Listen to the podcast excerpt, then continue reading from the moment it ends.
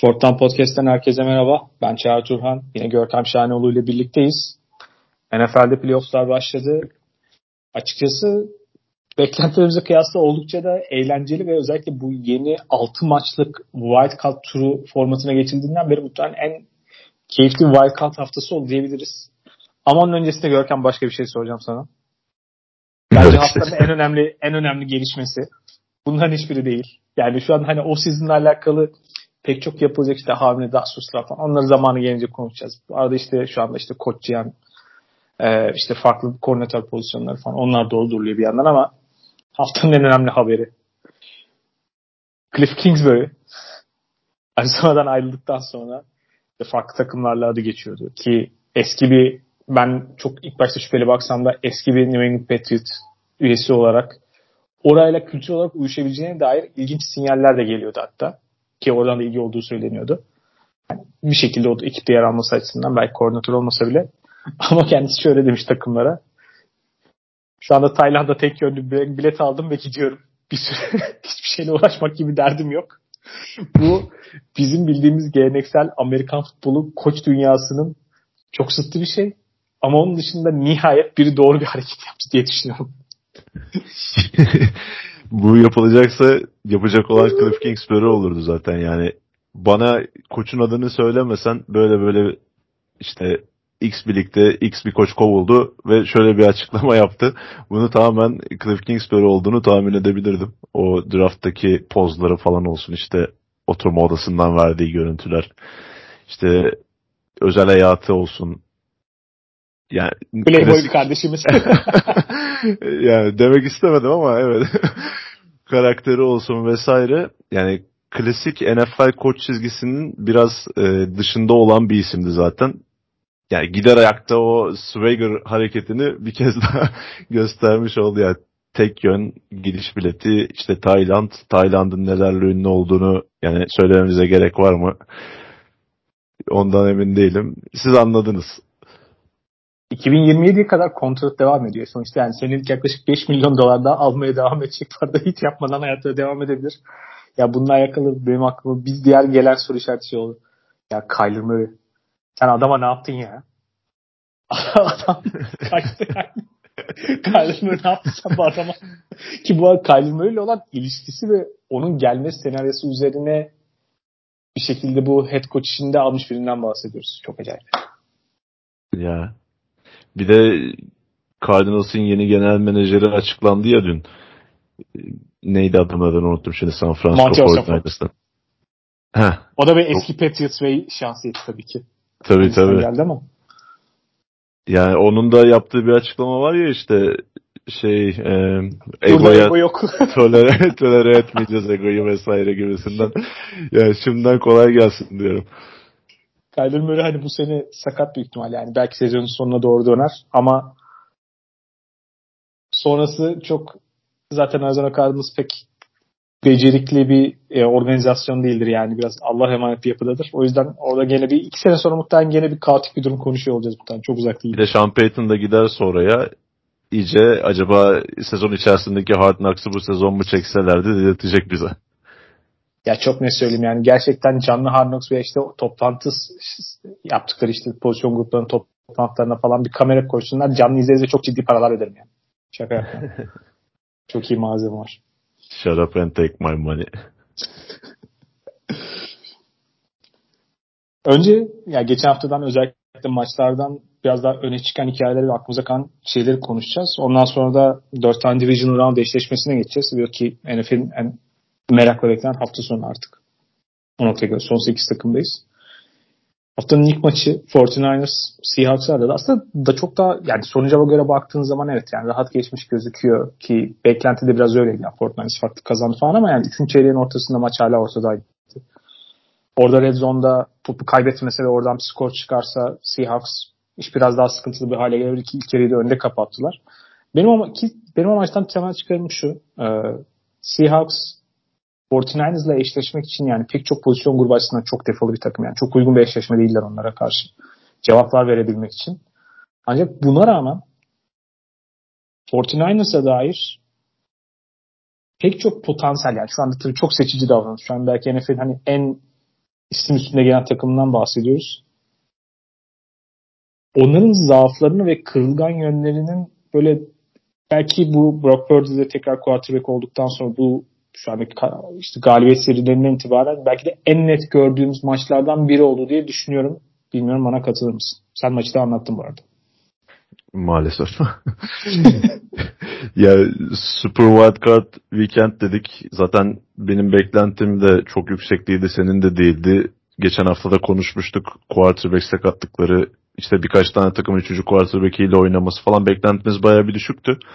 Ama tam tersine 6 tane maçın 4 tanesi gayet keyifliydi. 2 tanesi blowout oldu. E, bilin bakalım bu iki maçta kim vardı yorumcu olarak.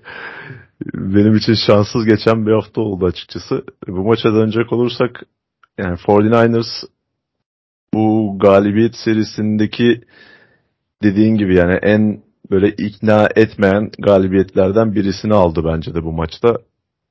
Yani baktığımız zaman günün sonunda 41 sayı üreterek yine çok efektif bir hücum performansı göstermiş olduklarını görüyoruz ama hem e, 49ers savunmasının özellikle maçın ilk yarısındaki durumu hem de e, dördüncü çeyreğin başına kadar maçın kafa kafaya gitmiş olması yani çok da 49ers'tan bu karşılaşmada beklediğimiz görüntüler değildi açıkçası.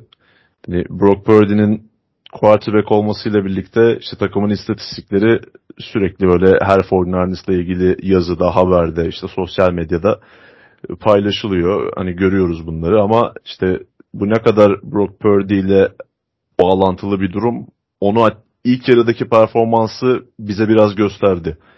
Çünkü e, bazen sistem işlemediği zaman iş Brock Purdy'ye kaldığı zaman nasıl panik olabildiğini vesaire işte sonuçta çaylak quarterback 7. tur seçimi hatta son sıra seçimi bunlar gayet normal karşılanması gerekiyor. İlk playoff maçına çıkıyor ama ben bu özelliklerinin biraz gereğinden fazla romantize edilerek işte Brock Purdy'nin olduğundan çok daha iyi bir oyuncu olarak gösterildiğini düşünüyorum.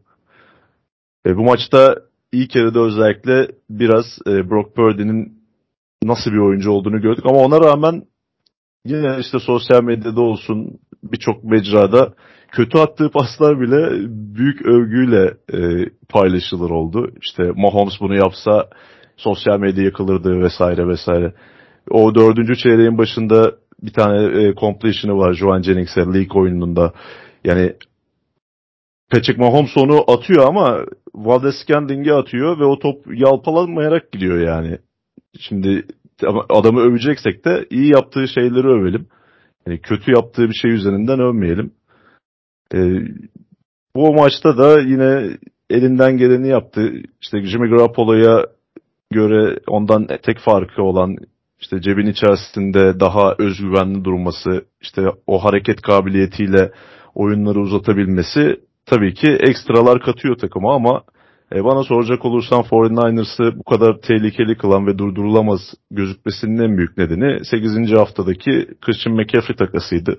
Devamında da zaten Kyle Shanahan'ın artık o play caller e, büyücülüğünün çok daha üst seviyelere çıktığını görmeye başladık.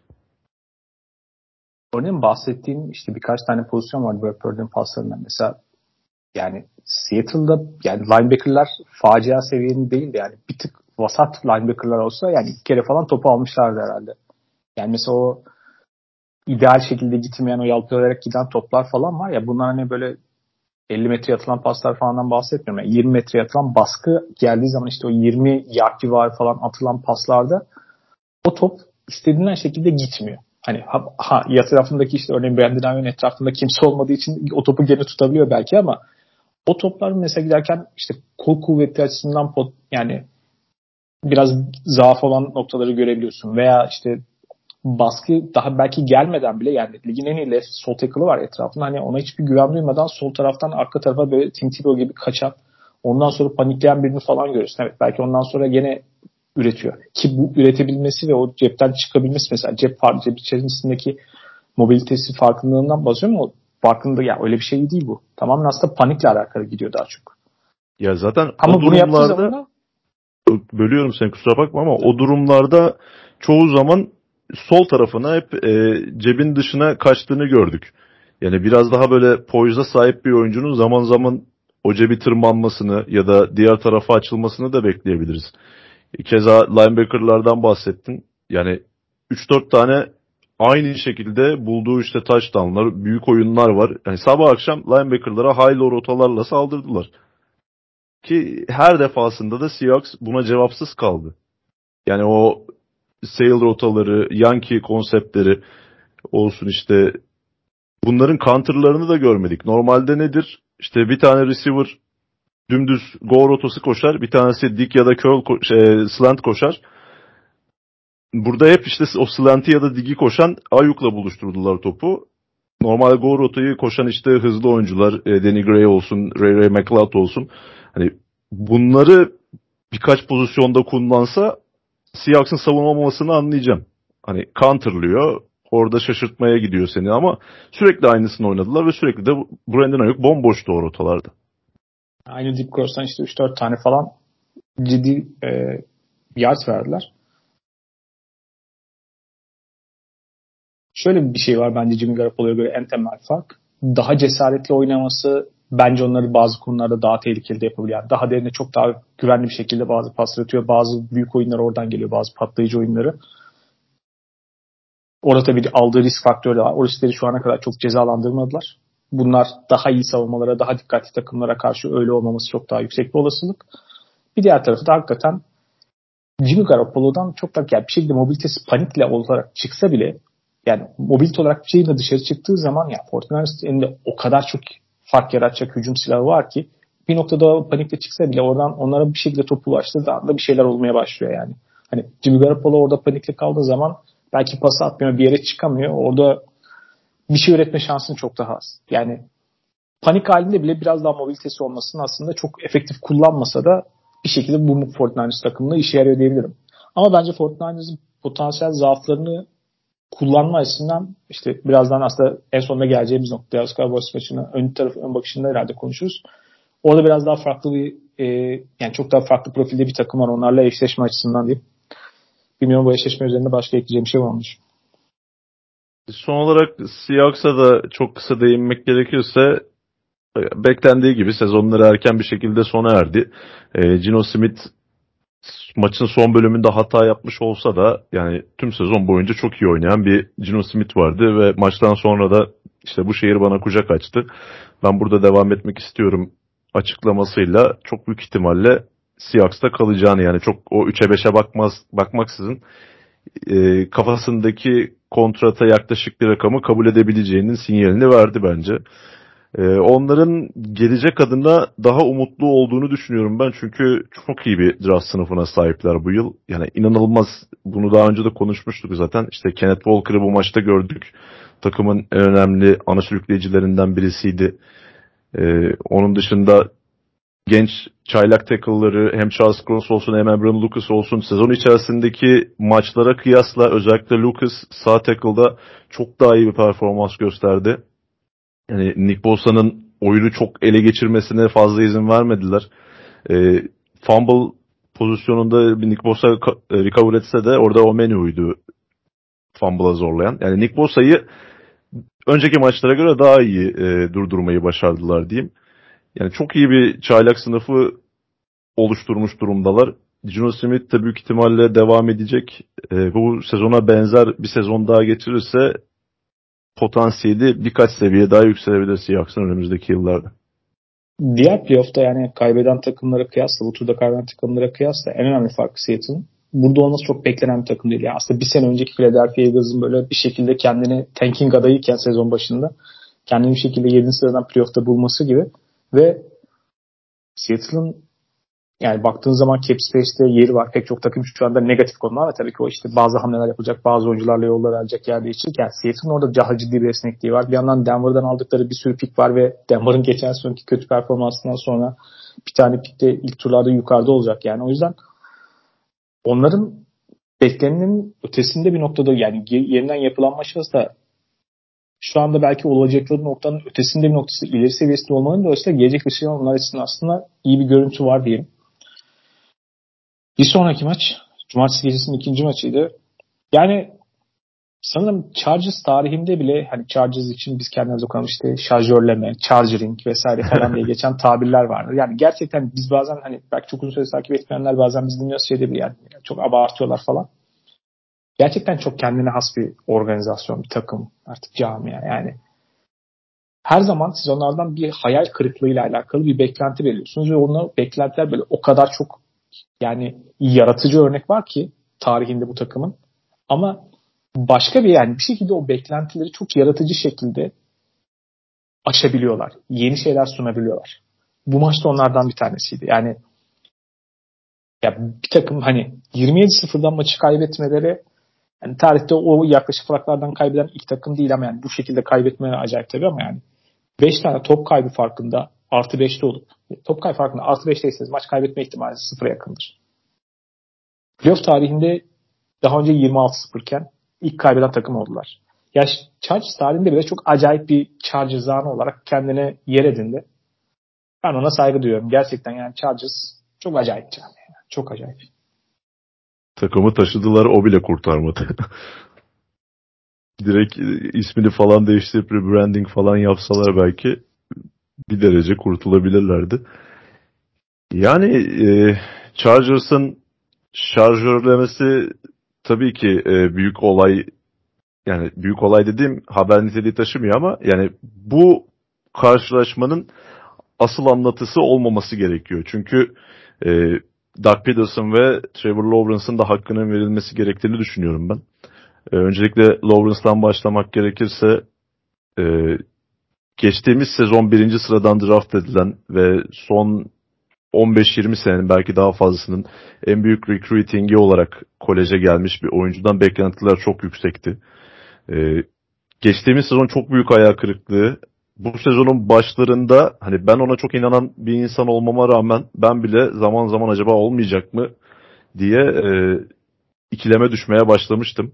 Ama e, sezon sonuna doğru yakaladıkları seride gösterdikleri performans, Doug Peterson'la birlikte sezon içerisinde sürekli gelişmesi ve en son yani şu e, Los Angeles Chargers maçında yaptıklarından sonra bu oyuncunun neden bu kadar e, hype'landığı, işte neden birinci sıradan seçildiği, neden açık ara en önemli recruitlerden biri olduğu açık bir şekilde ortaya çıkıyor. Yani bunların hiçbirisi boşuna değilmiş diyorsunuz.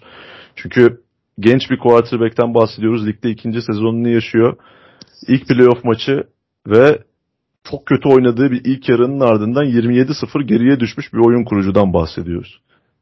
Yani bunları ben şahsen Madden oynarken 4 interception atsam ve playoff maçında 27-0 geriye düşsem yani çok büyük baskı altında kalırım. Bunu yani çevirmeyi bıraktım hani yaklaşamam bile herhalde rakibe. Kötü oyun devam eder. Kartopu etkisine dönüş. Ama Trevor Lawrence e, ikinci yarıda ilk yarıdakinden çok daha başka hatta bambaşka bir oyun oynadı. Hiç sıfır hataya yakın oynadı neredeyse ikinci yarıda. Bu kadar hata yapmışken e, bir oyuncudan özellikle oyun kurucudan tüm e, aksiyonun başladığı isimden daha fazlasını yapmak için, daha çabuk geriye dönmek için daha da zorladığını ve daha çok hatalar yapmaya başladığını görürüz. Ama Lawrence sabırlı oynadı. E, metodik oynamaya devam etti.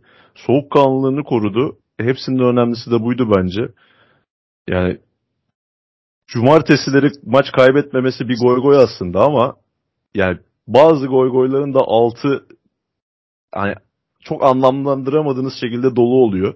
Yani 27-0'dan geri gelip şu maçı kazanması Jaguars'ın yani ufak çaplı bir mucize gibiydi. Lawrence bu arada Jaguars'ın bu sezonki e, lakaplarından bir tanesi Cardiac Cats. O kadar çok geri dönüş imza atlar ki. Evet. Ya bu tarihin en büyük üçüncü geri dönüşü oldu sanırım. En büyüğü olmadı. Ama en büyüğümüş gibi hissettirdi yani öyle söyleyeyim. Bir şekilde yani çok e, yani ilk o yani interception'ların hani bir kısmı bir tanesi işte dördüncü aktaydı. Bir tanesi yani kötü bir tip oldu falan ama yani bir kısmı hakikaten çok kötü yani hiç savunma okuyamayan ve maç öncesi teorilerimizden bir tanesi olan bir şekilde Chargers'ın mevcut savunma yapısında o arka taraftaki kavurucu gizleme noktasında iyi iş çıkararak onun kafasını karıştırabileceği bir senaryo vardı ki onlar da bir noktada yerini buldu aslında yani iki yarık top kayıplarına bakarsan. Ki bu arada yani Asante Samuel'de bir not arada bir not olarak parantez açayım sadece kardeşim yani bir adam babasından aldığı genler, genler bu kadar belli olur yani Asante Samuel Junior yani 3 tane top yani 3 tane interception var hani babasının ol diye bağırıyor. Neyse kapattım parantezi. İki tane nokta var bir kere. Bir tanesi Dark Peterson'ın e, e, yani iki tane aslında bu Brandon Staley'de Dark Peterson'la daha çok yeni dönemde modern yaklaşım bazı şeyleri benimseyen işte özellikle de veri analitiği e, diyeyim, e, lobisinin özellikle çok sevdiği koçlardır. Çünkü özellikle işte dördüncü haklarda gitme olsun, farklı şeyleri deneme olsun. Brandon Staley mesela geçen sezona göre bir noktada tabii ki savunmasının seviyesinin artmasıyla beraber dördüncü hakları kullanma konusunda daha geriye çekildiğini gördük. Bazı şeylerde daha geri adım attığını gördük. Onun dışında bir, bir önceki haftadan yaptığı bazı karar vardı. Yani aslarını oynattı. Anlamsız derecede oynattı. Zaten sakatlar çok açık ama bu takım için çok kritik olan Mike Williams oynamadı. Onunla beraber zaten koşu hücumu çok sıkıntılı ve zayıf bir takımın koşamadığı için biraz süreyle eritemediğini gördük derken yani Brandon Staley açıkçası head coach olarak bu takımla daha fazlasını yapabileceğine dair pek bir ümit vermedi ve bence noktalardan bir tanesi o. Zaten sonrasında hani hücum tarafındaki koçlarla yollarını ayrıldığını Biraz onlar yani kötü performans face gösteriyorlar diğer eldeki malzeme kıyasla ama bir yana onlarla yol ayrılıp o yolunu devam ediyor. Görüntü bir yandan Doug Peterson örneğin işte yakalama noktasında bir ilk seferde mesela iki, iki puanlık oyunu oynaması var. Yani daha sonra ekstraya gitmeyip işte o fırsatı kullanması var ki onun sonrasında tekrardan topu kazandığında maçın sonunda işte field goal'la maçı kazanabilecek noktaya geldi. Bir diğer işte dördüncü hakkı kullandığı 4 ve 1 var. Yani ondaki üçüncü tercih ben çok kötüydü ama yani dördüncü hakta mesela rakibi şaşırtan ve çok iyi bir şekilde kullandığı Travis Etienne'le olan yaptığı koşu var ki ondaki hedeflediği nokta rakibin zaaflarını görerek koşu savunması biraz daha zayıf olan doğru eşleşmeleri kullanarak kullanmış. Şey. Şimdi cesaretle beraber o tip şeyleri yapabilen ve her zaman daha farklı bakabilen bir koşu olmuştur Doug Peterson. Biraz onun yani tekrardan hakkını çünkü Carson Wentz sonrası biraz çok imajı onu da kaybetti. Yani sonuçta Philadelphia Eagles'da yani kaç tane koç vardır bir Belichick'e 40 sayı atarak Super Bowl'da kazanabilir yani. Hani çok kendine hak ettiği saygı biraz çok bir şekilde aslında imajı sarsılan bir koçtu. Bir kere onun biraz daha hakkının verilmiş olmasından dolayı mutluluk var. Ben kendi adım onu söyleyebilirim. Ama e, yani Chargers tarafında ya bir şeyde hakikaten kısmetsizlik de bazen bir takımlara yapışıyor ya. Şeyi gördüm yani işte ilk yarının sonundaki ilk touchdown'dan önce mesela bir tane çok kötü bir fumble yapıyorlar yani böyle 3 ve 1'de yani handoff'ta. Ondan sonra işte Jackson ilk touchdown yapıyor. Ondan sonra kaçırdıkları bir tane, bir tane kötü bir çok yani yakından bariz bu kaçırdıkları bir tane field goal falan var. Yani artık hangi tip büyüdür artık bilmiyorum yani ama yani bir şekilde o geldiği zaman kendini hissettiriyor. Yani bir şekilde işlerin kötüye gideceğini hissediyorsunuz ve ondan sonrası gidiyor Chargers için. Brandon Staley de geldiğinde şöyle bir şey söylemişti yani. Sürekli bizim işlerin kötü gideceğini, felakette sonuçlanacağı bir inanç var. İşleri yaptığınız şekilde değiştirirseniz olur demişti. Şu an itibariyle görüntünün değişmediğini görüyoruz. Bundan sonrası ne olacak ben de merak ediyorum. Çünkü bu şu anda hani ciddi bazı açılardan yatırım yapmış ama bir şekilde hala işte ofensif line sıkıntılı, koşu oyunu sıkıntılı. İşte hala çok sakatla açık bir takım olarak bir yandan da yani e, Justin Herbert'ın bu şu andaki çaylak kontrat dönemindeki rekabetçilik avantajını kullanamayan bir organizasyon olarak öne çıkıyor açıkçası. Yani biraz gelecek adına da bundan daha iyi bir senaryo görmüyorum onlar adına bilmem. Başka bir ekleyemem anlıyorum maçla ilgili. Ya şanssızlık vesaire hepsine katılıyorum ama yani sizin elinizde ligin en iyi quarterbacklerinden birisi olan Justin Herbert varsa 27-0 önde kapattığı bir maçın ikinci yarısında da sadece 3 sayı üretemezsin yani. Bu biraz coaching'e de değiyor ucundan. Ee, son olarak koçlara ben de değineyim öyle geçelim burayı da. Ee, Brandon Staley'nin geçtiğimiz haftaki podcast'te e, iyi bir koç ama kötü bir head coach olduğunu söylemiştim. Yani bunu kanıtlayan bir maç oynadı yine. Çok iyi bir e, savunma planıyla maça çıkmışlardı. Yine Miami maçına benzer bir savunma planıydı bu sezon gördüğümüz. E, işte sahanın ortasını kapatıp hem buradaki koşulları durdurma hem de buradaki pas rotalarını durdurma üzerine bir savunma anlayışı vardı Los Angeles Chargers'ta. Ki zaten normal sezonda oynadıkları maçlarda o maçta onlara en büyük e, zararı veren oyuncu Christian Kirk ve Evan Ingram ikilisiydi. Bu ikili de işte slotta oynadıkları için işte buralara gelen rotaları kapatmak ve senin de bahsettiğin gibi savunmadaki çeşitli disguise'larla işte e, post snap movement'larla quarterback'in aklını karıştırıp onu hataya zorlamaktı. İlk yarı bu e, strateji çok iyi bir şekilde işledi. Çünkü hiçbir cross'a pas atamaz oldu Trevor Lawrence. Burada zaten interception'lar geldi bu rotalarda özellikle.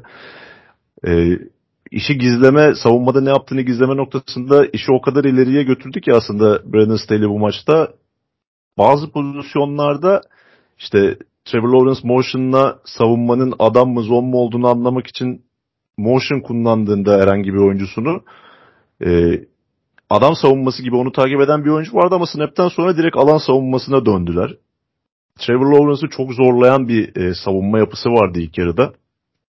E, ikinci yarıda ne oldu diyecek olursam bu sefer e, Doug Peterson'ın karşı hamlesi girdi devreye. Zaten şu an herhalde ligde e, maç içi değişiklik, maç içi analiz ve maç içi hamle yapma konusunda en iyi koçlardan birisi olduğunu bir kez daha gördük bence Doug Peterson'ın. Yani Kyle Shanahan'ın play caller'lığı çok e, erişilemez bir noktada gibi gözüküyor belki ama Doug Peterson da maç içi hamleler konusunda gerçekten çok ayrı bir noktada diyebileceğim bir koç.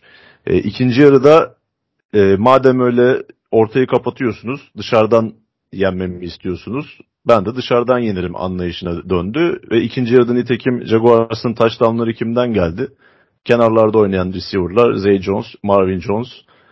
Ee, eğer sen benden bunu alıyorsan ben sana başka şekilde saldırıp yine başarılı olabilirim dedi. O bahsettiğin 4 ve 1 oyunu maçın kazanıldığı an işte Asante Samuel maç boyunca 3 tane e, interception yaptı. En öne çıkan Chargers oyunculardan oyuncularından birisi olarak gözüktü ama maçın kaybedildiği noktada da yine e, ana planda olan isimdi. E, ben Solak'ın çok güzel bir analizi vardı bununla alakalı. Aynı oyunu 3. haftada oynadıkları maçta da yine Asante Samuel üzerine giderek çevirmişler. Ben onu hatırlamıyordum mesela hiç. Bu maçta da e, T formation'dan çok güzel bir dizaynla e, herkes sneak beklerken Asante Samuel'ın üzerine bir koşu gerçekleştirip e, bloklar da çok iyi geldi tabii orada. Başarıya ulaştılar. Yani Amerikan futbolu genelde klişe bir anlatı olarak satranç benzetmesi üzerinden anlatılır ya. İşte satrançta amaç nedir? Rakibinin değerli taşını almak. Futbolda da yine rakibinin değerli taşını değil de sana en çok değer katabilecek e, oyuncusuna hücum etmek, onu izole etmek, yalnız bırakmak ve oraya saldırmak. Doug Peterson bunu çok güzel bir şekilde gösterdi bu maçta bize. 4 ve 1 konusunda böyle kritik NFL'in kült playoff anlarının imza insanı. Phil Special'dan sonra bir tane daha Doug Peterson an oldu. Orada mo- mola alıyor bir de. Normalde başka bir oyun oynayacak. E, savunmanın şeklini görüp mola alıp bu oyunla dönüyor.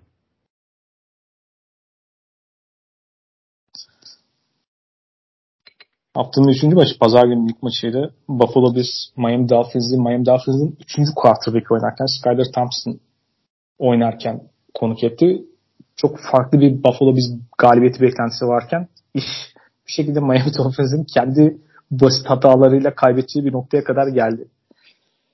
Miami Dolphins'in ile alakalı konuya birazdan geri döneriz yani bundan sonra ama öncelikle şunu sorayım sana. Buffalo bizle alakalı hani evet Allen'ın top kayıpları öne çıktı ama top kayıplarının ötesinde zaman zaman patlayıcılık ve e, en azından geçen sezon ki gördüğümüz daha istikrarlı olan hücum yapısından çok uzakta bir takım görünüyor yani bir şekilde etkilenen. Bu ne kadar Brandable'la alakalı ayrı bir soru işareti ama bir kere birincisi offensive line'ın da oradaki eksikler ve sıkıntılardan Josh çok daha çok bir şekilde düzenden çıkıp biraz daha panikle işte cepten çıkıp oradan biraz daha kendi dışında yani yapının dışında oynamaya çalıştığını daha fazla olduğunu en azından görüyoruz. Bazen boş oyuncular varken bile beklemeyip sabretmeyip bir şekilde atıyor. Diğer yandan savunmalar özellikle arka tarafta biraz daha sıklaştıkça Stephen Diggs dışında bazen diğer receiver'lar kendine alan yaratmakta, boşa çıkmakta biraz daha zorlanıyorlar. Bu gene tabii ki oyun tasarımlarıyla da alakalı olabilir. Bunların yanında bir de işte belki geçen sezon olmayan yani geçen sezon artık daha çok net bir şekilde kesilmiş gözüken ama kötü tercihlerle gelen kötü top kayıplarını da eklediğiniz zaman bir noktada rakibin de maçı ortak ediyorsunuz. Yani 3. quarterback'iyle ki istediği aslında hücum yani Miami Dolphins'in o imzası olan derin toplar, o patlayıcı hücumlardaki olan pasları çok da kullanamasa. Yani o pasları aslında fırsatlar buldular mı işte kötü düşürülen toplar vardı vesaire derken bir şekilde aslında Miami Dolphins onlar kullanarak da aslında maça ortak olmadı. Şimdi ilk nokta şu. Buffalo Bills ile alakalı endişe seviyen sen oradaki metreyi nereden çekiyorsun? Hangi değer üzerinden değerlendir? 100 üzerinden mi? 500 üzerinden, 10 üzerinden. 10 üzerinden, 10 üzerinden. 10 üzerinden 7 diyebilirim. Hatta Miami maçında bazen 8'e 9'a çıktığı anlar da oldu. Dediklerine çok katılıyorum. Buffalo Bills'i ben izlerken özellikle hücumda hani başı kesik bir tavuk gibiler. Başta Josh Allen olmak üzere.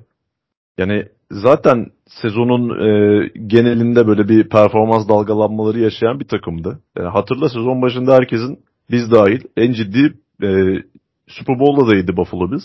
Ve Josh Allen'da tartışması bir şekilde MVP olur diyorduk. Yani sakatlıkların bu performans dalgalanmalarında çok ciddi etkileri oldu. Onu kabul ediyorum. Ama şu noktada böyle plansız gözükmemesi lazım bu takımın. Yani Buffalo Bills Miami Dolphins maçı 13.5 spreadle yani en rahat kazanılması yani Buffalo Bills adına en rahat kazanılacak maçtı. Yani sezon içinde bu kadar büyük farkla favori oldukları maç yoktu belki de. Rakip de 7. turdan seçilmiş 3. quarterback oynuyor. Herkes çok rahat bir Buffalo Bills galibiyeti bekliyor. Ama bir şekilde Buffalo kendi hatalarıyla Miami'yi sürekli maçın içine sokup sokup durdu. Hani böyle şey havası vardı hücumda Buffalo'yu izlerken. Böyle 11 tane arkadaş toplanmış. İşte Allen quarterback olduğu için kafasına göre oynuyor. Diğerleri de işte sağa sola koşturuyor. İşte Allen birilerini bulursa işler yolunda, bulamazsa işler sıkıntıya giriyor. Yani hep derine paslar attılar. Hep çok zorladılar. Neden anlamadığım yani bir noktaydı bu.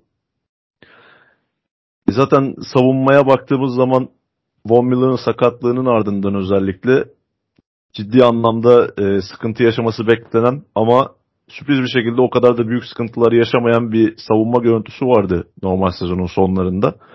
Ama yani baktığımız zaman savunma da çok böyle güven veren bir durumda değil. Çünkü skora izin veriyorlar. Yanılmıyorsam 30 küsur sayı maç başına buluyor Buffalo Bills. 20 küsur sayı da yiyor.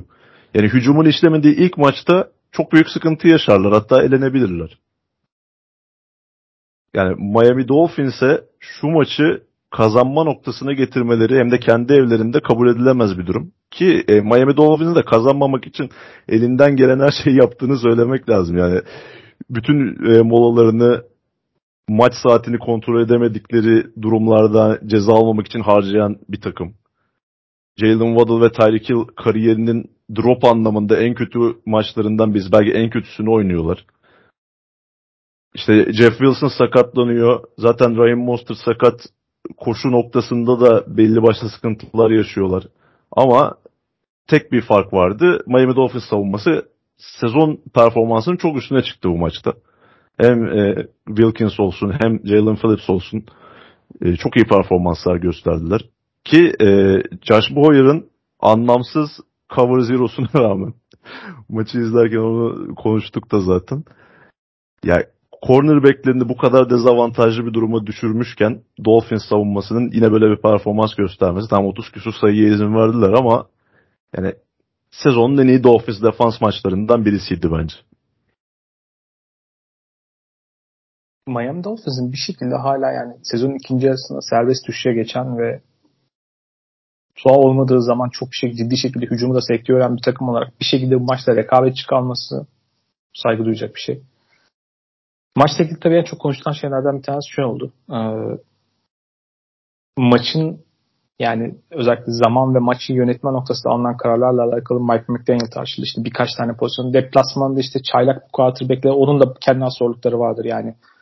Yedek quarterback sonuçta hani o alışkanlık olmadan hakikaten kendi işte cadence, işte snap vesaire falan o zamanları ayarlamak çok kolay değil. Onunla ilgili çok sıkıntı yaşandığını gördük başka zamanlar, başka takımlarda da.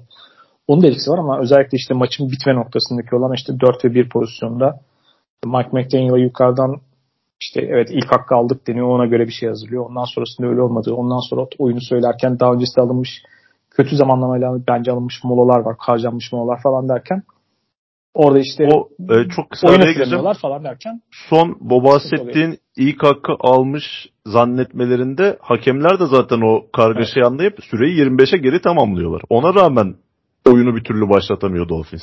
Sezonun down'u o ya. Şöyle bir şey var. Ee, genel olarak bu ekolden gelen işte işte Mike, Mike Shanahan'ın temeline bağlı işte şu anda Shanahan McVay ekolü olarak belirten o açıdan gelen koçlarda tamamen şöyle bir şey. Yani, çünkü bu koçlar çok net bir şekilde belli bir sistemi üzerinden kendini tanımlayan koçlar işte.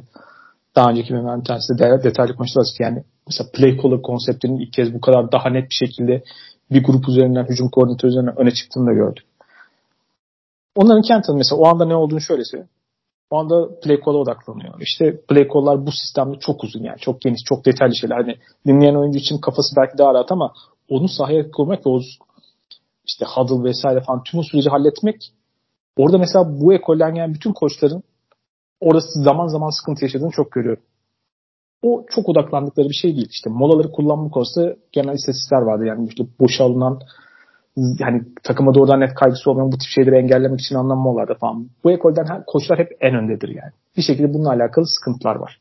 Ha bu tercihleriyle de alakalı. Ben kötü bir oyun oynayacağım yere ondan çıkayım başka bir şey oynayayım. İşte orada 5 kaybedeceğime mola alayım kendimi oradan 5 yardtan kazanayım vesaire falan. Bu da bir tercih. İlla ki molayı maçın sonunda alacağınızda başında almanız yanlış şey değildir demiyor. Onu da kendi açısından artları falan var ama işin kısmında bu koç grubu ki bence Lanning onlardan bir tık daha iyi. Genel içinde sezon içerisinde bazı anlarda verdiği kararlara bakarak söylüyorum. Farkındalık anlamında. Ama bu koç grubuyla alakalı böyle bir şey var. Yani bir eksiklik var. Ve bu onların çok odaklandıkları bir nokta değil. Bundan farklı koçlar zaman zaman sorun yaşadı. Burada da sorun yaşadılar ve ama bunun maliyeti çok büyük oldu yani. Belki. Yani çok özel bir e, sürpriz yapabilirlerdi. Ama fırsat kaçtı Bir tane asistana o görevi verecekler abi o zaman yani. E, play caller koçların aynı anda birçok şeyi kontrol etmesi zor tabii ki. Yani dediğin gibi çaylak quarterback'te de oynuyor. Ona en uygun oyunu verebilmek için belki savunmanın son dizilimini de görmek istiyor. Ama yani bir taraftan da baktığın zaman 4 ve 1 oynuyorsun ve son oyunun o senin. Yani başaramadığın takdirde maç bitiyor. Maç sırasında konuşuyorduk zaten. Daha öncesinde alınan böyle kötü bir mola vardı yani. Mesela orada kesin bu başlarınızı iş yapacak dedik. Orada molaları kalmamıştı yani orada kullanacak. Yani. Bilmiyorum Miami Dolphins'te yani takım sahibi yeni Stephen Ross'tan beri sürekli çalkantılı geçen ve işte en sonunda tampering yüzünden Tom Brady sevdası yüzünden Michigan'lı e, takım sahibinin bir tane ilk, ilk tur hakkını kaybetmiş bir takımdan bahsediyoruz. Onlar için de hani şu anda Tuan'ın geri dönüşü senaryosu üzerine kurulu ama bilmiyorum ortalık karışabilir. Yani her zaman çalkantıya müsait bir takımdır. Onlarda da o sizin de ilginç şeyler olabilir ama realite şu. Halihazırda yaptıkları yatırım işte takımın önemli hocaya bakıyorum yani. İşte ilk tur hakkını verip e, tekrardan bu sezon Bradley Chubb'ı aldılar. İşte Fortnite'dan gelen hakkı verip savunmaya belki o kadar büyük etkisi olmadı. Savunmaları yatırıma rağmen bu sezon genel olarak beklentilerin altındaydı. Hücum tarafında işte Tyreek'le verdikleri kontrat var. Jalen Waddle şu an çaylak kontratında. İşte Tua çaylak kontratında. Şimdi onların önünde aslında şu anda bir 2-3 senelik maksimum bir çok ciddi bir şampiyonluk penceresi var. Buna yönelik ne olacak, nasıl karar verecek? Çünkü Tua'nın durumuyla alakalı çok ciddi bir risk faktörü var artık orada. Onun arasında da ilgi çekici bir off-season olacaktır diyorum. Bilmiyorum var mı başka bir eklemek istediğin nokta? Daha iyi e, coaching'in olduğu bir maça geçebiliriz.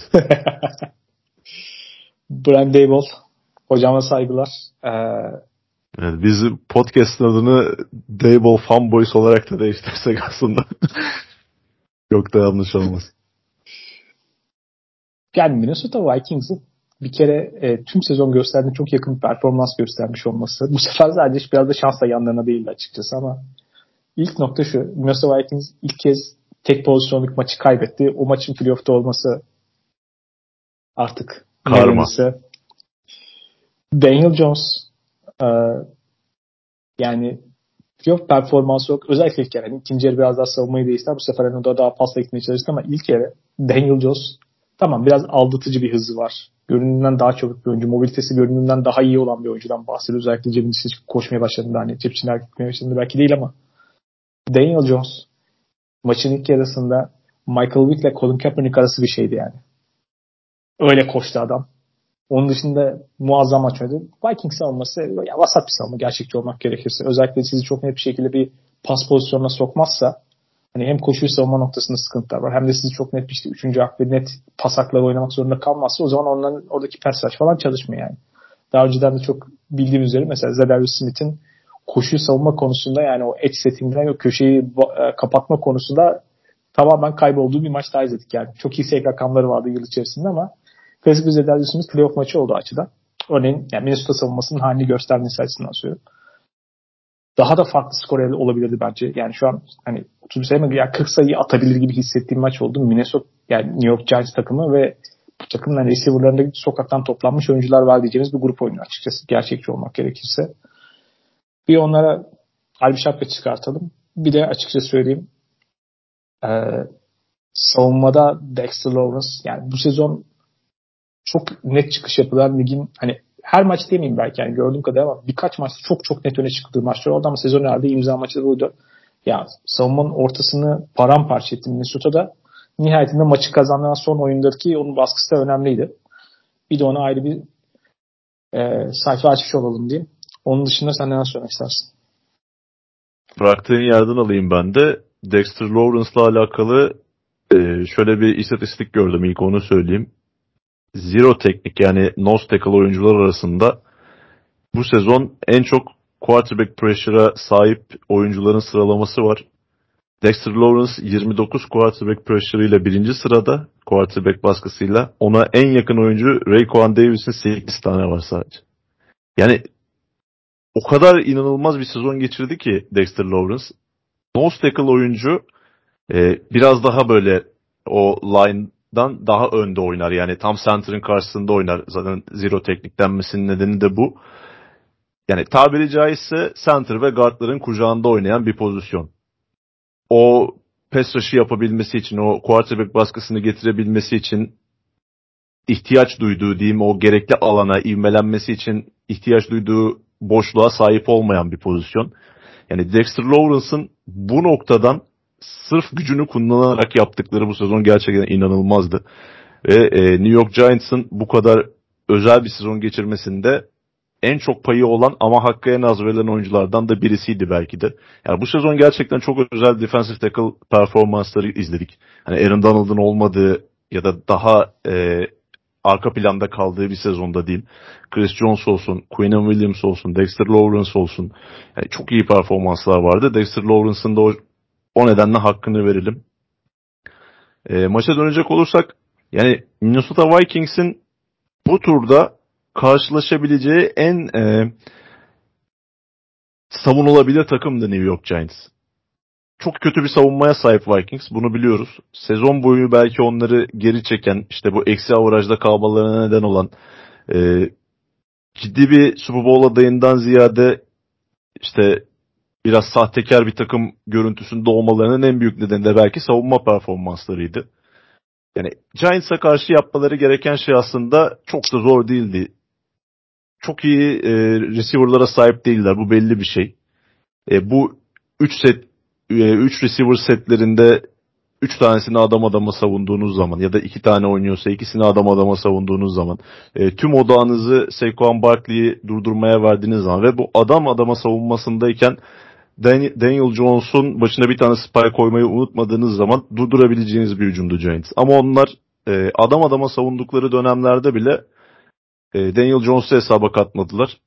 O anlarda Daniel Jones ayaklarını kullanarak çok büyük avantaj sağladı takımına. Çok fazla yard kazandı. E, burada Daniel Jones'a da hakkını teslim etmek gerekiyor. Yani ligin en çok top kaybı yapan oyuncularından bir tanesiydi Brian Dable gelene kadar. Ve bu sezon dönüştüğü oyuncu çok az hata yapan bir oyuncu ve nerede ne yapması gerektiğinin kararını en doğru şekilde verebilen bir oyuncu. Mesela Justin Fields'a bakıyoruz. Justin Fields'ın daha hala bu kadar ham gözükmesinin en önemli nedeni o karar mekanizmasının hala e, oturmaya çok uzak bir noktada olması. Yani Daniel Jones da böyle gözüküyordu ama iyi bir koç coachingle ne noktaya gelinebileceğini bize göstermiş oldu. Yani savunmayı adam adama mı görüyor? Hemen fazla zorlamadan koşmaya başlıyor ve o ekstra yardları, ilk hakları alıyor. E, zonda mı görüyor ya da bir boşta bir rota mı görüyor? Çok fazla düşünmeden tetiği oraya çekebiliyor. Yani Daniel Jones bu sezon gerçekten çok iyi bir performans gösterdi. Yani istatistiklerinden daha e, iyi bir performans gösterdiğini düşünüyorum ben.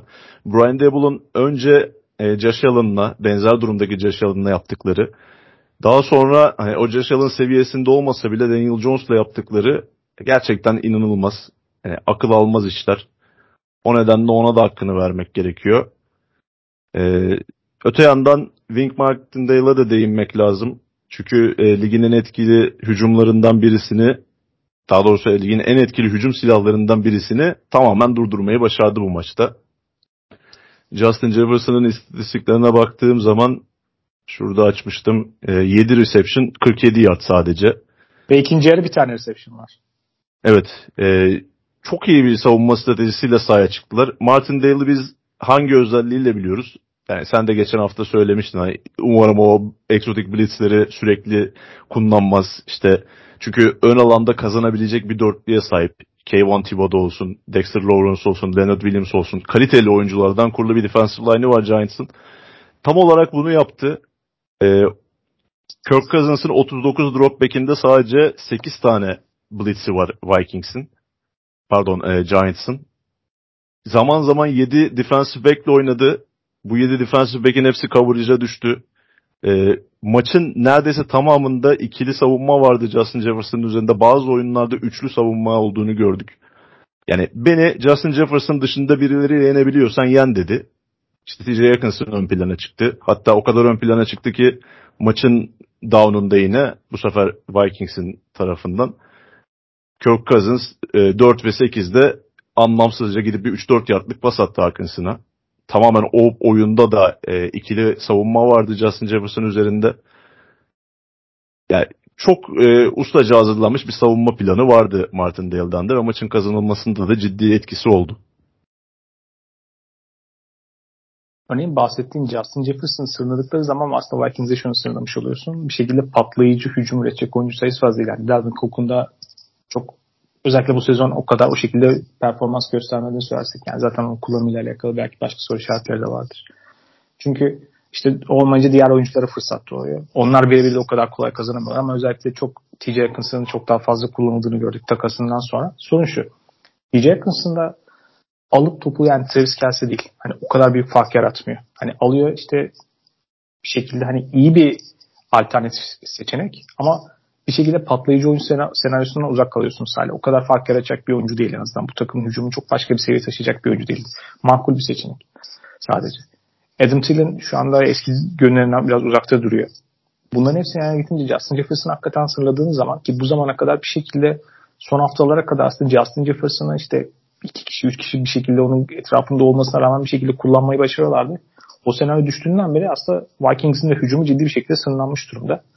Bu onun için gelecekle alakalı göreceğiniz merak ettiğiniz senaryolardan bir tanesi olacak. Bir bakıyorum yani. Şimdi bu takım sezon başında da neden acaba hala sanki yani biraz düşüşe geçen bir yenilenmesi gereken bir kadro olarak niye bu şekilde devam ediyor demiştik. İşte o zaman da Vikings'in yeni GM'i e, Kwesi Adolfo bir lafı var yani. Rekabetçi bir yeniden yapılanma yapacağız gibi bir şeyden bahsetmişler. O nasıl olacak bilmiyorum ama bu takıma hani şu anda oldukça yaşlı bir takım var. Salary cap açısından gerçekten ciddi sıkıntılı olan bir sene gelecek yıl ve hangi oyunculardan nasıl çıkacaklarını merak ediyorum. Örneğin Adam Thiel'in ciddi bir kontratı var ve oradan çok çıkmaları olası gözükmüyor. İşte TJ Atkinson'ın gelecek yıl çaylak kontratının 5. yıl opsiyonu olduğu için biraz daha pahalı bir kontrat. O da çok büyük fark yaratan bir oyuncu değil şu anda yani. iyi parça olmakla beraber ve yani, Yıldız Titan sınıfında bir oyuncudan bahsetmiyorum. Orada çok fazla esnekleri yok. Secondary kısmında ciddi sıkıntılar var. Kadronun pek çok parçasının yenilenmesi lazım. Hani geçen sezon eline geçen draft haklarından da şu an onları da pek fazla kullanabilmiş değiller. Ee, yani şanslı oldukları bir 13 galibiyet sezonun ötesinde yani çok önlerinde de öyle inanılmaz aman aman iyi bir görüntü yok. Onların da geleceğinin ne olacağını merak ediyorum diyeyim.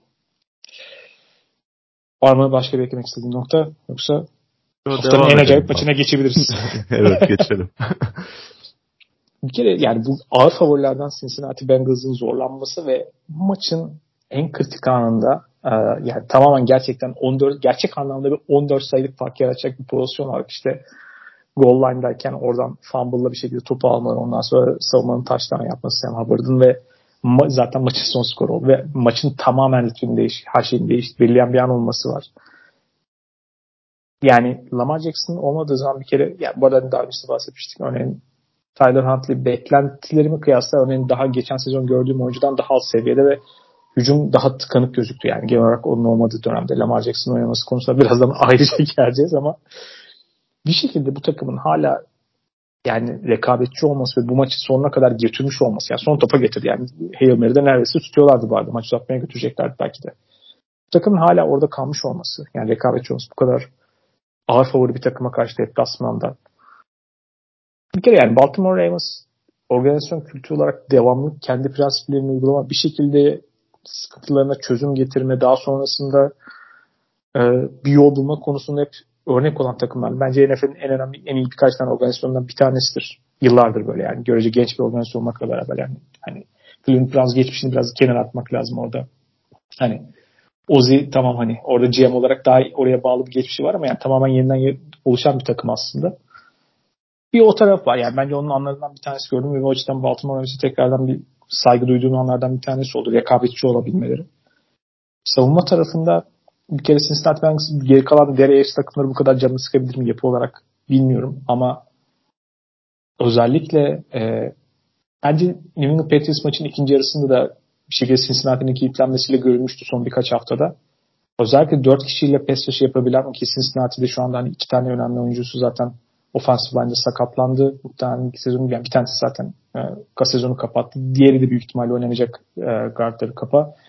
Bir üçüncüsünü kaybettiler bu maçta. O, o da zaten büyük ihtimalle bilmiyorum oynar bundan sonrasında. Şimdi ofansif line biraz daha sorun hale gelen bir takım var. Zaten geçen sezonki o sıkıntılı duruma bu sezonki takviye rağmen geri dönmüş bir ofansif line var. Onun dışında arka tarafta hani Wink Martindale'den geçişin sebeplerinden bir tanesi olan oyunu var, oyuncu var aslında. Joe Burrow ve Cincinnati hücum. Çünkü o kadar artık baskı ve blitz getirdiğiniz zaman ona çözüm üretebilir ama biraz daha bekleyip kavucu gizleyerek işte kavucu oynayarak onları sınırlayan bir savunma yapısı olarak bunu çok iyi uyguladılar ve özellikle 4 kişilik pass rush grubunu doğrudan gönderdikleri işte ikinci touchdown'lu hücumdaki ikinci touchdown'lu yaptıkları bir hücum var ikinci yarıda. Hani doğrudan 4 kişi gönderdiler. O zaman Joe Burrow kafasında pek düşünmeden hızlı bir şekilde oynayarak bir şekilde touchdown'a götürdü ama onun dışında hem rush'ta biraz da onun keyfini kaçırdılar. Yani onu biraz bozdular. Karar mekanizmasına sıkıntı yarattılar. Hem de coverage gizleyerek Joe Burrow bayağı zorladıklarını gördük yine. Bu bence Patriots maçının ikinci yarısından itibaren yani son birkaç haftada çok net görünen bir trend.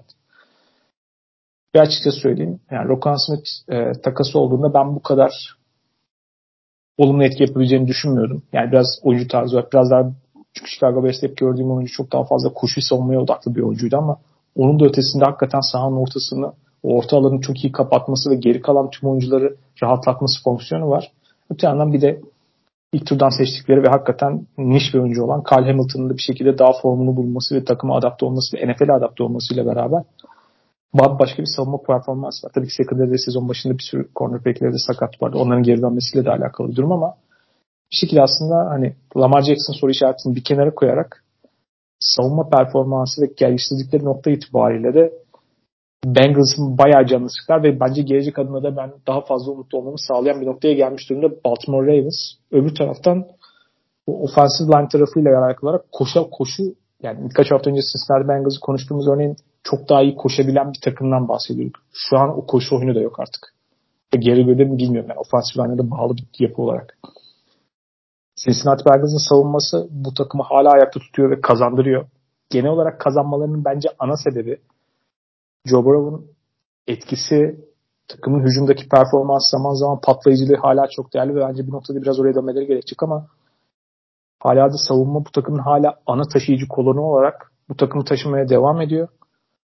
Ama e, yani Lamar Jackson olsaydı hakikaten ki maçtan sonrasında takım arkadaşları da onunla alakalı yani olsaydı kazanırdık net falan açıklamalar yaptılar.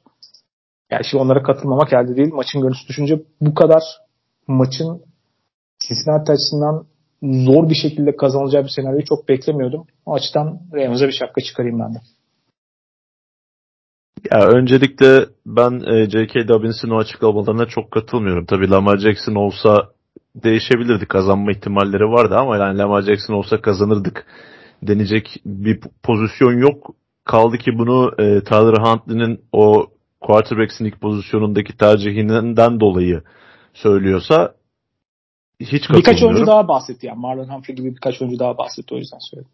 Yok yok. E, demek istediğim şu. Tabii e, Tyler Huntley'nin o quarterback sneak pozisyonundaki yanlış kararı. Yani quarterback sneak oynuyorsan o şekilde zıplanman lazım. Yani Trevor Lawrence olursun, Josh Allen olursun, uzun boylu, e, fizikli bir oyuncu olursun bir derece anlarım ama Tyler Huntley sen daha iyi düşünmen lazım. Ki kaldı ki e, iki yardtan quarterback sneak oynarken zıplamanın hiçbir mantığı yok. Bunların hepsinde okeyim. Ama yani geçtiğimiz sezon Lamar Jackson'ın benzer şekilde fumble'la rakip iki yardında mı bir yardında mı net hatırlamıyorum. Topu kaybedip Indianapolis Colts'un touchdown'una dönen bir pozisyon da var. Yani bunu Lamar Jackson da bir quarterback'in ilk pozisyonda orada fumble'la topu kaybedebilirdi. Sadece bir pozisyon üzerinden bağlamamak lazım.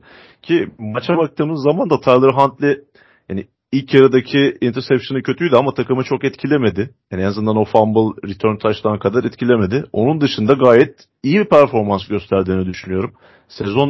Sezondaki Tyler Huntley performanslarına bakacak olursak.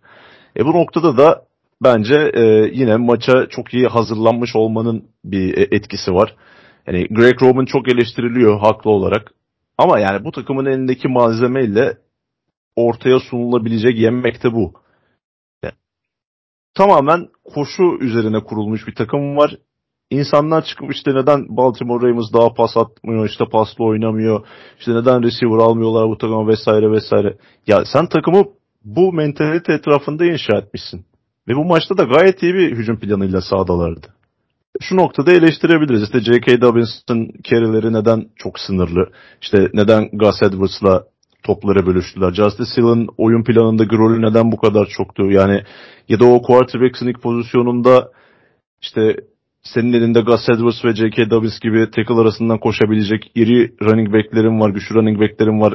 O running back'lerden biriyle çok rahat girebilirdin içeri ki maç boyunca gayet verimli bir şekilde koşmuşsun. İşte yeri geldiğinde e, Tyler Huntley o pasları atmış. Neden burada koşulmadı gibisinden eleştiriler yapılabilir.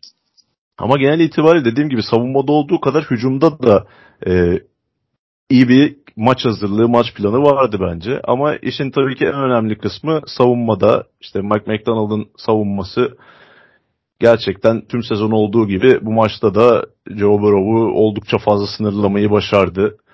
E, maç genelinde kavurtu oynadılar. Geride beklediler. İşte sezon başında takımların Bengals oynadı, uyguladığı stratejinin bir benzeriydi. E, tek farkı Baltimore Ravens'ta senin de bahsettiğin gibi Raquan Smith ve e, Kyle Hamilton gibi iki tane game changer e, çok fazla geniş alan cover edebilen oyuncular olmasıydı belki.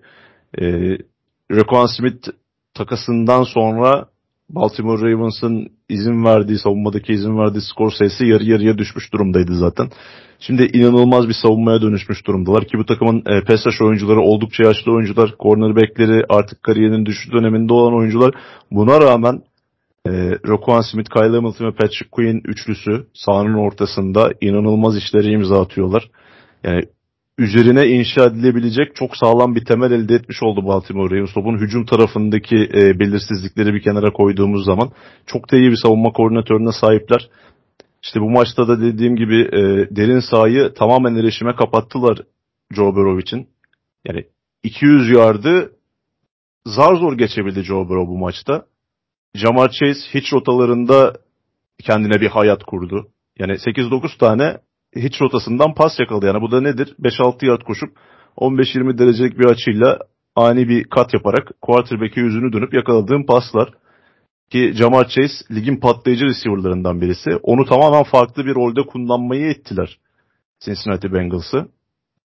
E, hücumun işlemekte zorladığı anlarda işte devreye savunma performansı girdi Cincinnati Bengals'ta ve zaman zaman 3. E, çeyrekteki touchdown e, drive'ında olduğu gibi e, Joe Burrow'un çok farklı bir quarterback yani farklı bir oyun görüşü, farklı bir rakip görüşü olan bir quarterback olmasının avantajını kullanmaları devreye girdi.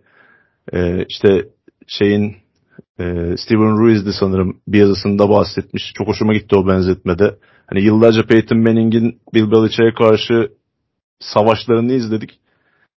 E, McDonald Baltimore Ravens'ta kaldığı sürece Joe Burrow'un onun savunmalarına karşı verdiği mücadele buna benzer mücadeleler olacak. Çünkü o e, üçüncü çeyrekteki touchdown drive'ında Chris Collinsworth'un da yayında bahsettiği gibi Joe Burrow bütün oyunları audible oynadı. Tamamen son ana kadar e, bekleyip zaten e, savunma son ana kadar o coverage'ı çok iyi gizlemeyi başardı yine e, Chargers örneğinde olduğu gibi. E, Joe Burrow da zaten savunmayı okuma konusunda, snap sonrası savunmayı okuma konusunda, hızlı bir şekilde analiz edip karar verme konusunda ligin en iyi quarterbacklerinden birisi. Yani şey geyiği yapıldı mesela bu hafta işte Joe Burrow gerçekten sıradaki Tom Brady işte savunması onu taşıyor falan filan gibisinden. Bir noktaya kadar doğru ama gerçekten oyunu okuma, analiz etme ve uygulama noktalarında da gerçekten yeni Tom Brady olduğu çok açık Joe Burrow'un. Yani en zorlu anlarda bile hani oradan çıkartılacak bir touchdown serisi belki maçın kazanılmasına sebep verdi. Yani Sam Hubbard'ın return'ü tabii ki daha çok ön plana çıkan, e, daha gözle görülen bir şeydi. Ama e, Burrow'un zorlandığı maçlarda bu yönünü ortaya koyması Cincinnati Bengals'ı e, diğer elit quarterback'li takımlar e, arasında farklı bir noktaya koyuyor bence. Ya o Joe Burrow'la Tom Brady benzerliği konusunda ben de çok katılıyorum yani. Tom Brady şimdi biraz ya açıkçası şekilde hani sürekli sanki 500 yard atıp 5 taştan alıyor ve o yüzden Patriots şampiyon oluyor falan gibi zannediyor insanlar. Bazen o şekilde şu andaki kendisiyle alakalı algı ama çoğunlukla az hata yapması üzerine ve aslında savunmanın taşıması üzerine kurulu bir dünya üzerinden aslında yıllarca Patriots hanedanlığı kuruldu. O yüzden şu andaki takım yapısıyla ve savunmanın taşıdığı takımda hata yapmayan, gerektiğinde de bir kadın yani geri kritik noktada işte bir tane drive, bir tane pas vesaire onu yapabilen bir oyuncu olarak bence Joe Burrow'la alakalı o benzerlik çok doğru geliyor bana da. Ya bir yandan maçta tekrar aklımda kalan bir şey yani Lou Anarumo'nun savunmasıyla alakalı mesela yani linebacker'lar ve defensive end'ler aslında bu oyuncuların yani ne kadar iyi disiplin içerisinde oynuyor. Hani secondary ayrı bir konu zaten. Orası çok iyi ama bir arada oynama noktasında ama ya bu oyuncuların tabii ki ortada DJ Reader gibi ortayı tamamen kapatabilen koşu savunması konusunda inanılmaz bir defensive tackle olması da bir faktör ama yani edge oyuncuları çok çok büyük isimler değil. Linebacker'lar da öyle ama bu oyuncuların özellikle koşu oyununda mobil quarterback'leri ve running back'leri kovalama, fark etme konusunda yani farkındalığı ve duruma çabuk adapte olmayla alakalı dikkatimi yani tekrardan maçta çok iyi çektiğim bir şekilde aslında ya orada da bence çok iyi sınırladılar. Onun dışında da genel olarak yani koşu oyunun bence belki beklenti ölçüde verim vermemesinin sebeplerinden bir tanesi de bence onların iyi performansıydı. Ve yani bu hafta hatta özellikle birazdan konuşacağız ama Allen'e karşı orada da ciddi bir avantajları olduklarını düşünüyorum. İlgi çekici bir eşleşme olacak. Son nokta ben kendi adıma söyleyeyim. Lamar Jackson konusu şu an çok tartışılıyor çünkü sakatlığının seviyeli Lamar Jackson sosyal medyadan sakatlığının seviyesini açıklamak gibi bir şey gereksinim hissetti. Hani şu an oynamak konusunda ne kadar uzak olduğuyla alakalı olarak.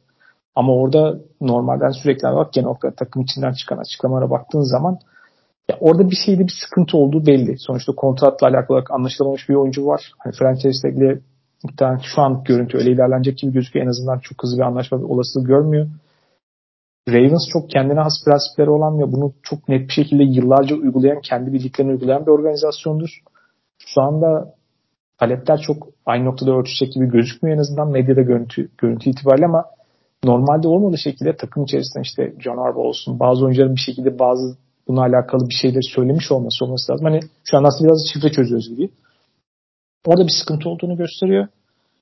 O bu takımın yani şu anda savunması tekrardan çok iyi seviyeye gelmiş, güven veren bir takım olarak bu takımın gerçekten tekrar AFC'de şampiyonluk adayı olarak bahsedip bahsetmeyeceğimizle alakalı bundan sonra yani şu andaki öndeki en büyük kadın ve yani artık sezon bitmesini ve ondan sonra serbest oyuncu dönemine kadar çok muhtemelen çok fazla bununla alakalı spekülasyon göreceğiz gibi görüyoruz.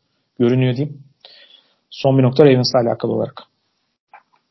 Son olarak Leon Romo'nun defansında dikkatimi çeken bir şeye değineyim ben de. Sonra Buccaneers Cowboys'a geçelim.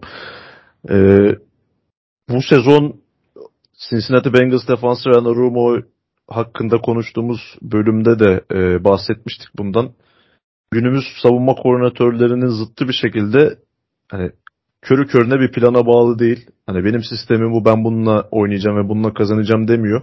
Bunun bir örneğini de bu maçta bize gösterdi. Cincinnati Bengals e, sezon geneline baktığımız zaman en fazla nickel formasyonuyla oynayan savunmaydı belki ligde. bu maçta Baltimore Ravens'ın tek hücum silahının fiziksel koşu oyunları olduğunu bildiği için hani neredeyse maçın tamamında 4-3 base formasyonuyla gördük. Yani ben Cincinnati Bengals'ı uzun yıllar sonra ilk defa 3 linebacker'la sahada yer aldığı pozisyonlarda izledim. Yani normalde Logan Wilson ve Jerome Pratt dışında linebacker tanımam bu takımda. Ama aa bak bu oyuncu da var, bu oyuncu da varmış dediğim bir maç oldu. Yani gerçekten tek bir e, savunma stratejisi üzerinde kalmayışı, rakibe göre oyunları seçmesi, rakibe göre gerekirse maç içerisinde ayarlamaları yapması çok özel bir koç olarak kılıyor onu. Tampa Bay'in zaten beklentilerin çok altında kalan sezonu Dallas Cowboys karşısında sona erdi. Tom Brady'nin muhtemelen Tampa Bay ile son maçı oldu. Bundan sonrası da bırakacak mı? Başka bir takıma mı gidecek? Ne yapacak falan. Bunlar çok tartışılacak. Benim için maçla ilgili kalan açıkçası ben Dallas Cowboys'un Tampa Bay gibi onların canını sıkabilecek bir savunma takımına karşı bazı şeyleri bu kadar iyi bir şekilde uygulayabileceğini hücumda yani onların işte agresifliğini kullanması, koşmaları, oyun seçmeleri bir şekilde e, sürekli olarak onları diken üstü tutarak e, yani çelişkide o savunma sürekli çelişkide bırakarak bazı şeyleri kullanması, o savunmanın zaaflarına hücum etmesi açısından bu kadar mental olarak değil. Çünkü maçı çok iyi başlamadı aslında onlarda ama bu kadar mental olarak dirayetli gözüküp plana sadık kalarak uygulamalar nihayetinde çok çok net bir galibiyet almaları açıkçası çok beklediğimi söyleyemem. Ve bence 49ers öncesi olabilecek en ideal test senaryosundan çok iyi şekilde geçtiler. Birazdan oraya gelince zaten maçı detayını konuşacağız ama ben o açıdan açıkçası Cowboys'dan beklemediğim kadar iyi bir görüntü gördüm diyeyim. Yani Cowboys'un sezonu bitiriş şekline baktığımız zaman her ne kadar kağıt üzerinde favori gözükse de yani ben maçtan önce Twitter'da şeyi de gördüm. Bu maça yatırılan bahis miktarlarını hani çok %60 %70 oranında herkes Tampa Bay Buccaneers'a bahis yapmıştı. Ama işte Dallas Cowboys o normal sezonun sonundaki görüntünün çok da gerçekçi olmadığını özellikle Dak Prescott özelinde bu karşılaşmada göstermiş oldu. Yani Prescott'ın kariyeri boyunca playoff maçlarında çok zorlandığını da biliyorduk. Tampa Bay'e karşı her ne kadar düşüşte olan bir Tampa Bay takımı olsa da savunma anlamında özellikle göstermiş olduğu performans çok değerli. İşte birkaç tane Cowboys playoff e, rekoru kırdı bu maçta ki tarihinde Troy Aikman gibi, Roger Staubach gibi quarterbacklerin olduğu bir takımdan bahsediyoruz. Ama şunu da eklemek gerekiyor. E, Buccaneers savunması bir zamanların en korkutucu savunması ve bunun da en önemli nedeni savunmanın ortasındaki Davante David, Devon White ikilisinin olmasıydı. Ve bu onların en önemli özelliği neydi? Çok hızlı bir şekilde hareket edebilmeleri ve e, iki sağ kenarı etrafında kapatmadıkları alan kalmamasıydı. Ama Cowboys'un koşu hücumlarına bu maçta baktığımızda Tony Pollard'ın çok rahat bir şekilde o kenarlara koştuğunu, o kenar çizgisini çok rahat bir şekilde yakaladığını gördük. Yani Lavante David'in özellikle kariyerinin bu döneminde biraz hızının düşmesini anlayabilirim ama e, Devin White'ın buna paralel olarak performansının düşüşü bir alarm e, nedeni Tampa Bay Buccaneers'ta gelecek adına. E, öte yandan Cowboys'un e, hücum planı gayet iyiydi bu karşılaşmada.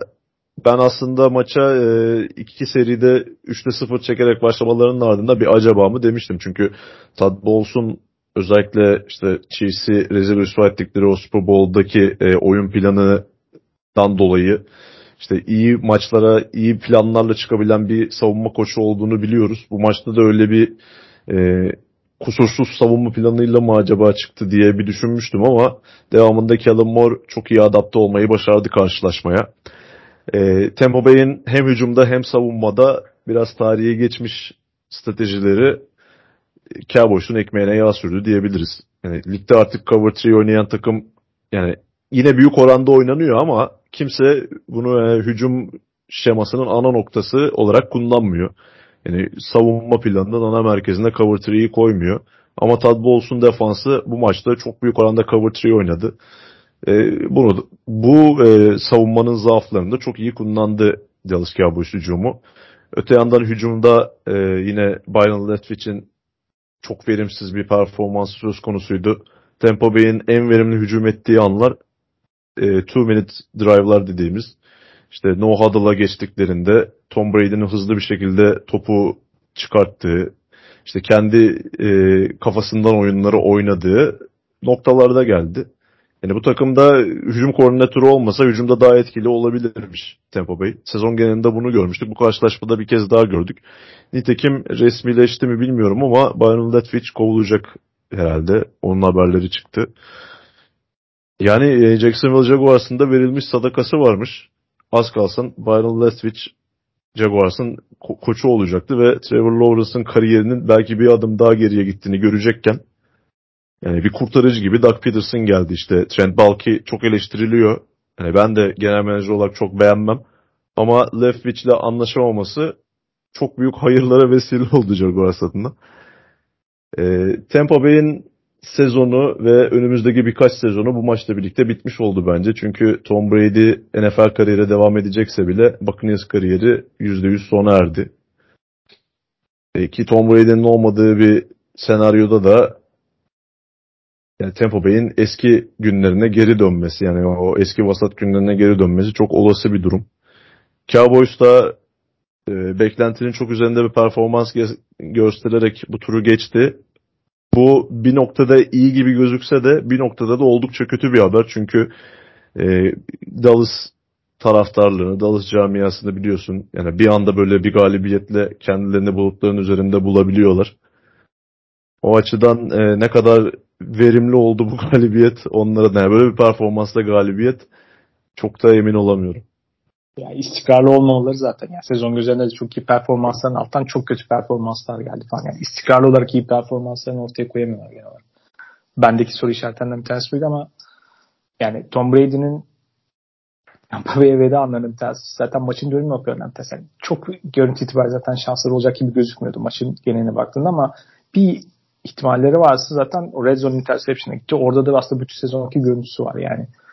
Baskıyı gördüğü anda hiç darbe alma riskini hiç düşünmeden biraz gereksiz bir aceleyle topu fırlattı oraya. Ondan sonra interception oldu. Ondan sonra zaten maçın tamamen rengi değişti. Yani bir yerde bu takımın yani offensive line'ın sakatlıklarıyla beraber düşüşü inanılmaz. Yani 66 pas denemesine mecbur kalması bir takımın ki Dallas Cowboys çok iyi bir koşu savunması takımı değil. İnanılmaz. Kötülerden yani, biri hatta. Yani facia bir hücum performansı da geçen sezona tam yakışan bir bitiş oldu. Ve bir sonraki adımız artık Divisional Round. Burada özellikle pazar eşleşmeleri bence çok ilgi çekici. Ama öncesinde cumartesiden olan maçlarla başlayacağız. İlk maçta e, Kansas City Chiefs Jacksonville Jaguars'ı ağırlayacak.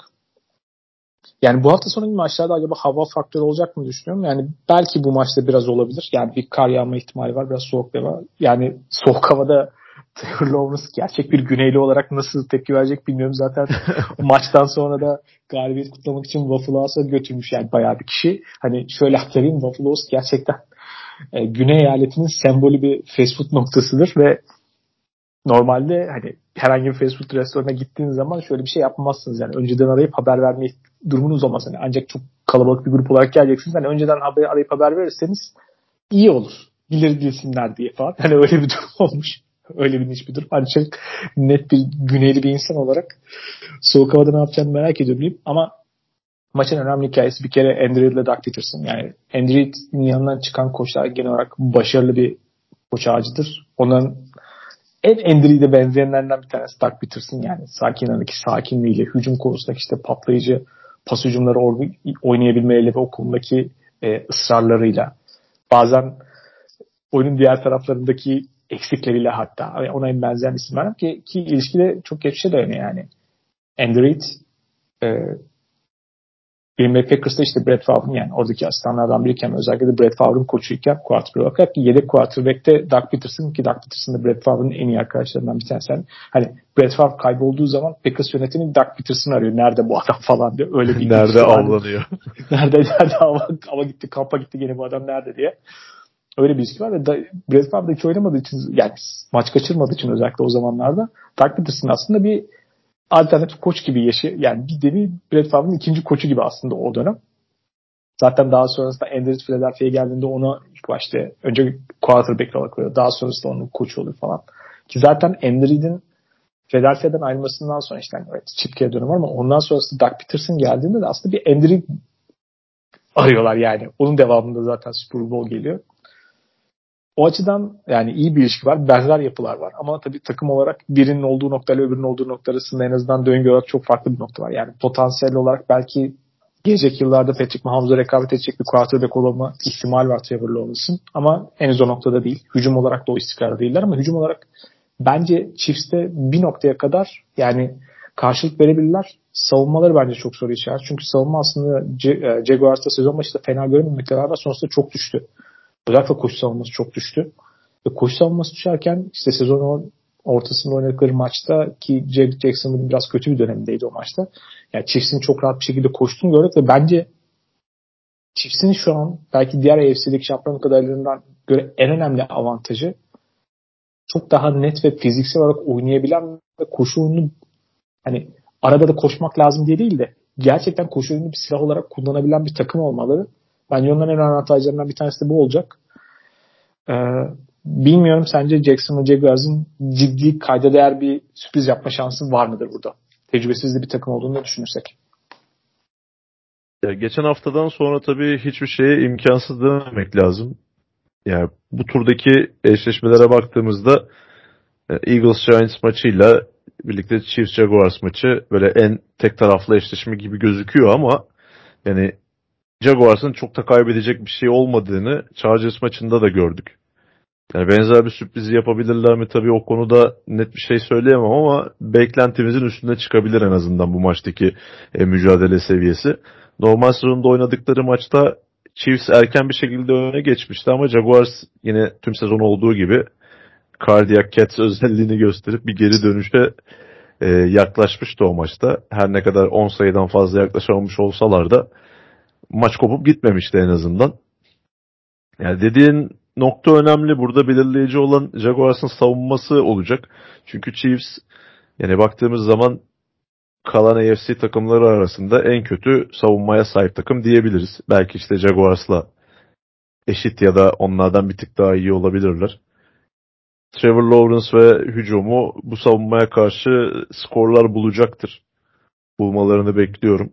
Ama e, Patrick Mahomes'u ve Andy Reid'in hücumlarını nasıl durduracaklar o oldukça belirleyici olacak.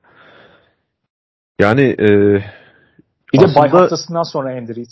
Yani bay haftası sonrası veya baydan çıkan Andy Reid rakamları var ya saçma sapan. evet. Ya bir avantajları şu olabilir. Onu en iyi tanıyan birkaç isimden birisi kendi koçları Doug Peterson.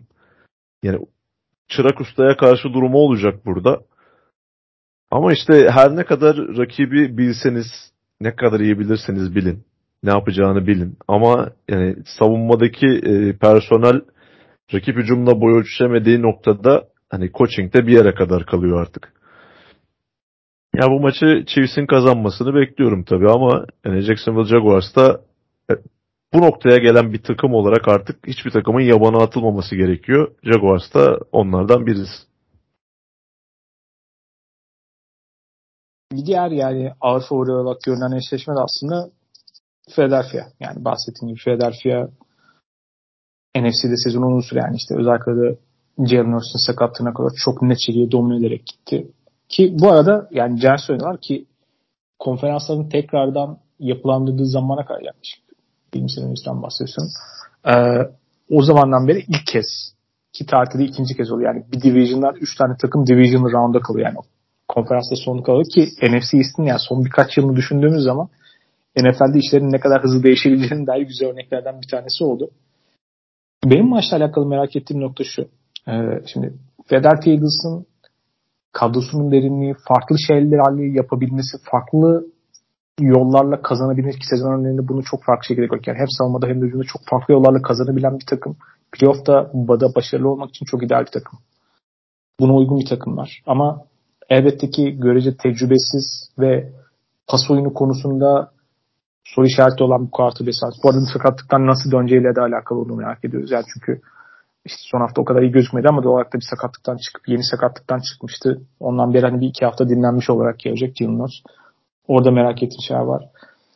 Görece bir koç olarak Nick Sirianni'nin nasıl performans göstereceğini merak ediyorum. Çünkü kanıtlanmış bir şeyden de ziyade biraz da soru işareti var onun tarafında da. Baskıyla nasıl baş edecekleri özellikle.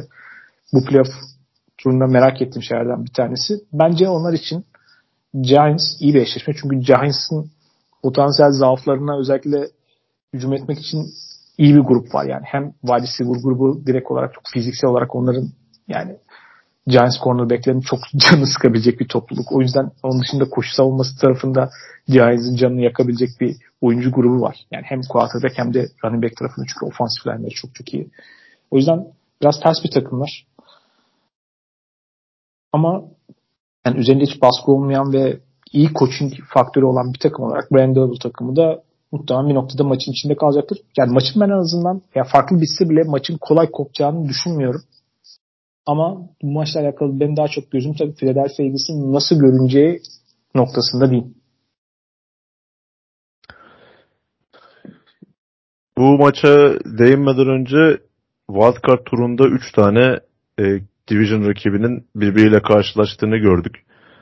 Eagles Giants maçı da Divisional turda playoff'ta toplamda gördüğümüz dördüncü Division içi eşleşmenin bir tekrarı olacak.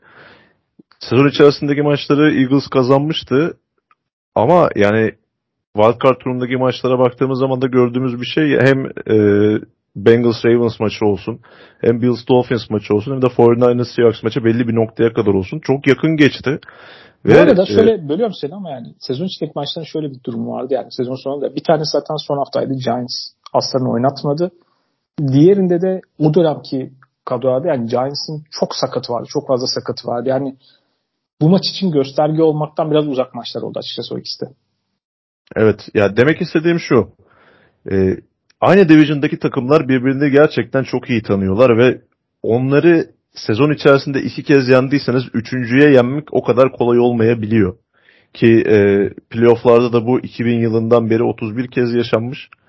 Ve sadece 8 takım hepsini kazanmış. Yani normal sonra süpürdükten sonra 3. maçı da kazanmış. Bu playofflarla birlikte tabii bu rakam arttı ama yani Eagles çok ağır bir şekilde favori gözükse de Giants'ı yabana atmamak gerekiyor nedenle. En azından yine e, beklentinin ötesinde yakın geçen bir karşılaşma izleyebiliriz.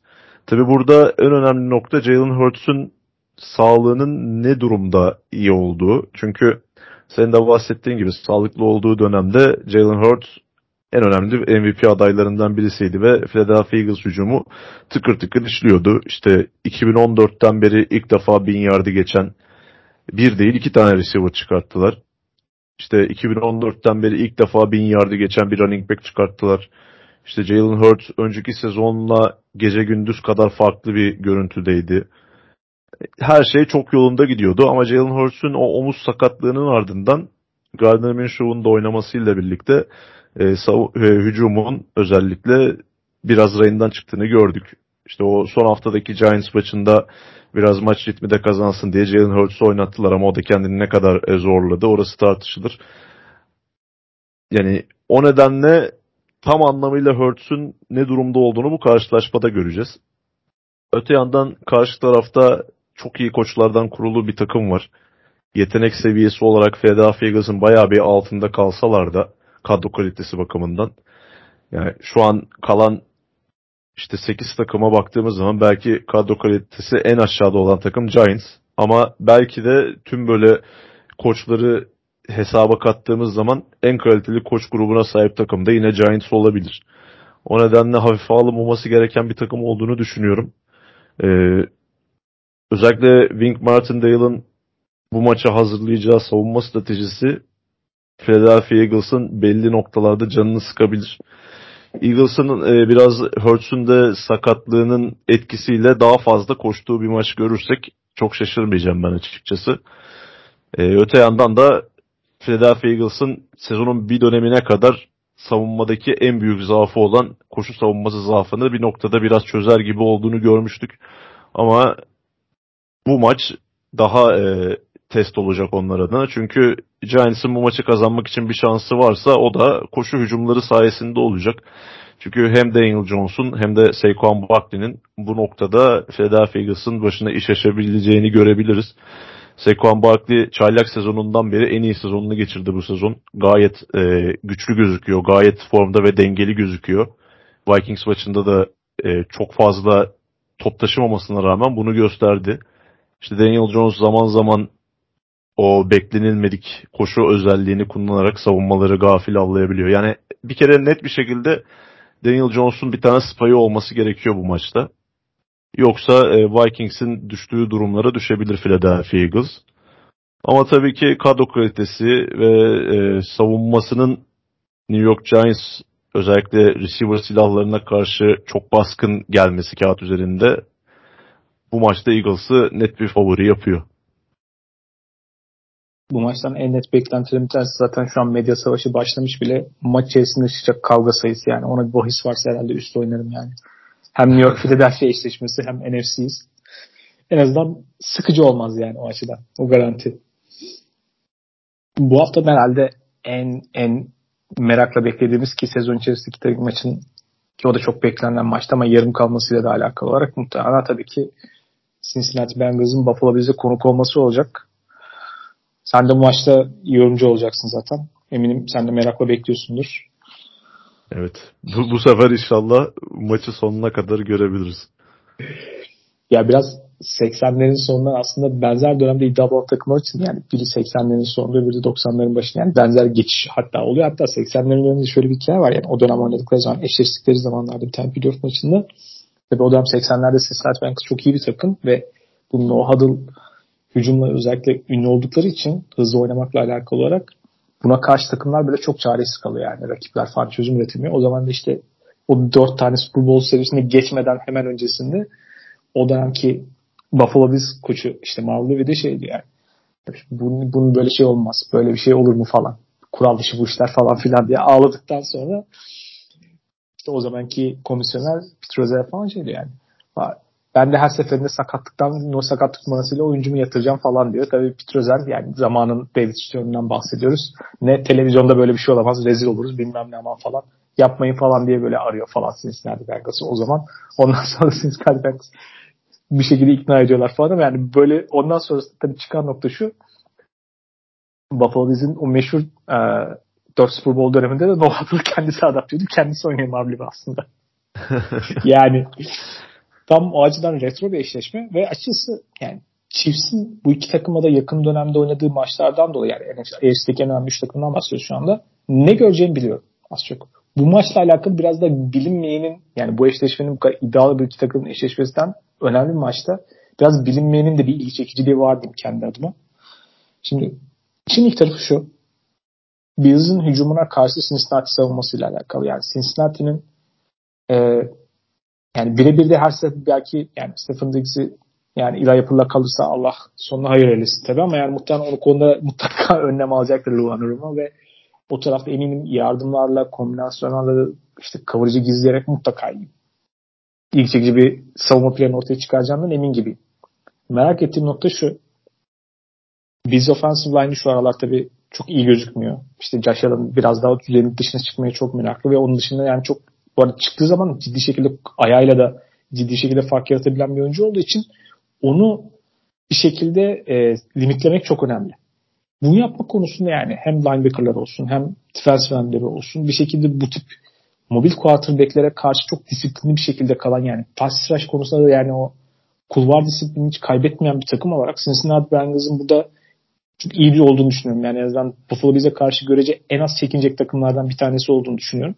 Bu bence onların önemli artlarından bir tanesi ama şu var. Buffalo Bills yani geçen hafta da gördük işte 2-3 tane pozisyonda yani Josh Allen Patrick Mahomes'dan biraz daha farklı bir oyuncu yani. Biraz daha zor durumlarda özellikle kol kuvvetinde farkıyla neredeyse yani hani ara ara patlamalar var. Yani Chiefs'in o işte Super Bowl'u kazandığı sezon playoff serisi gibi yani ne olduğunu anlamıyorsun. İki pasta bitiyorlar ve yani öyle seriler yakalıyorlar.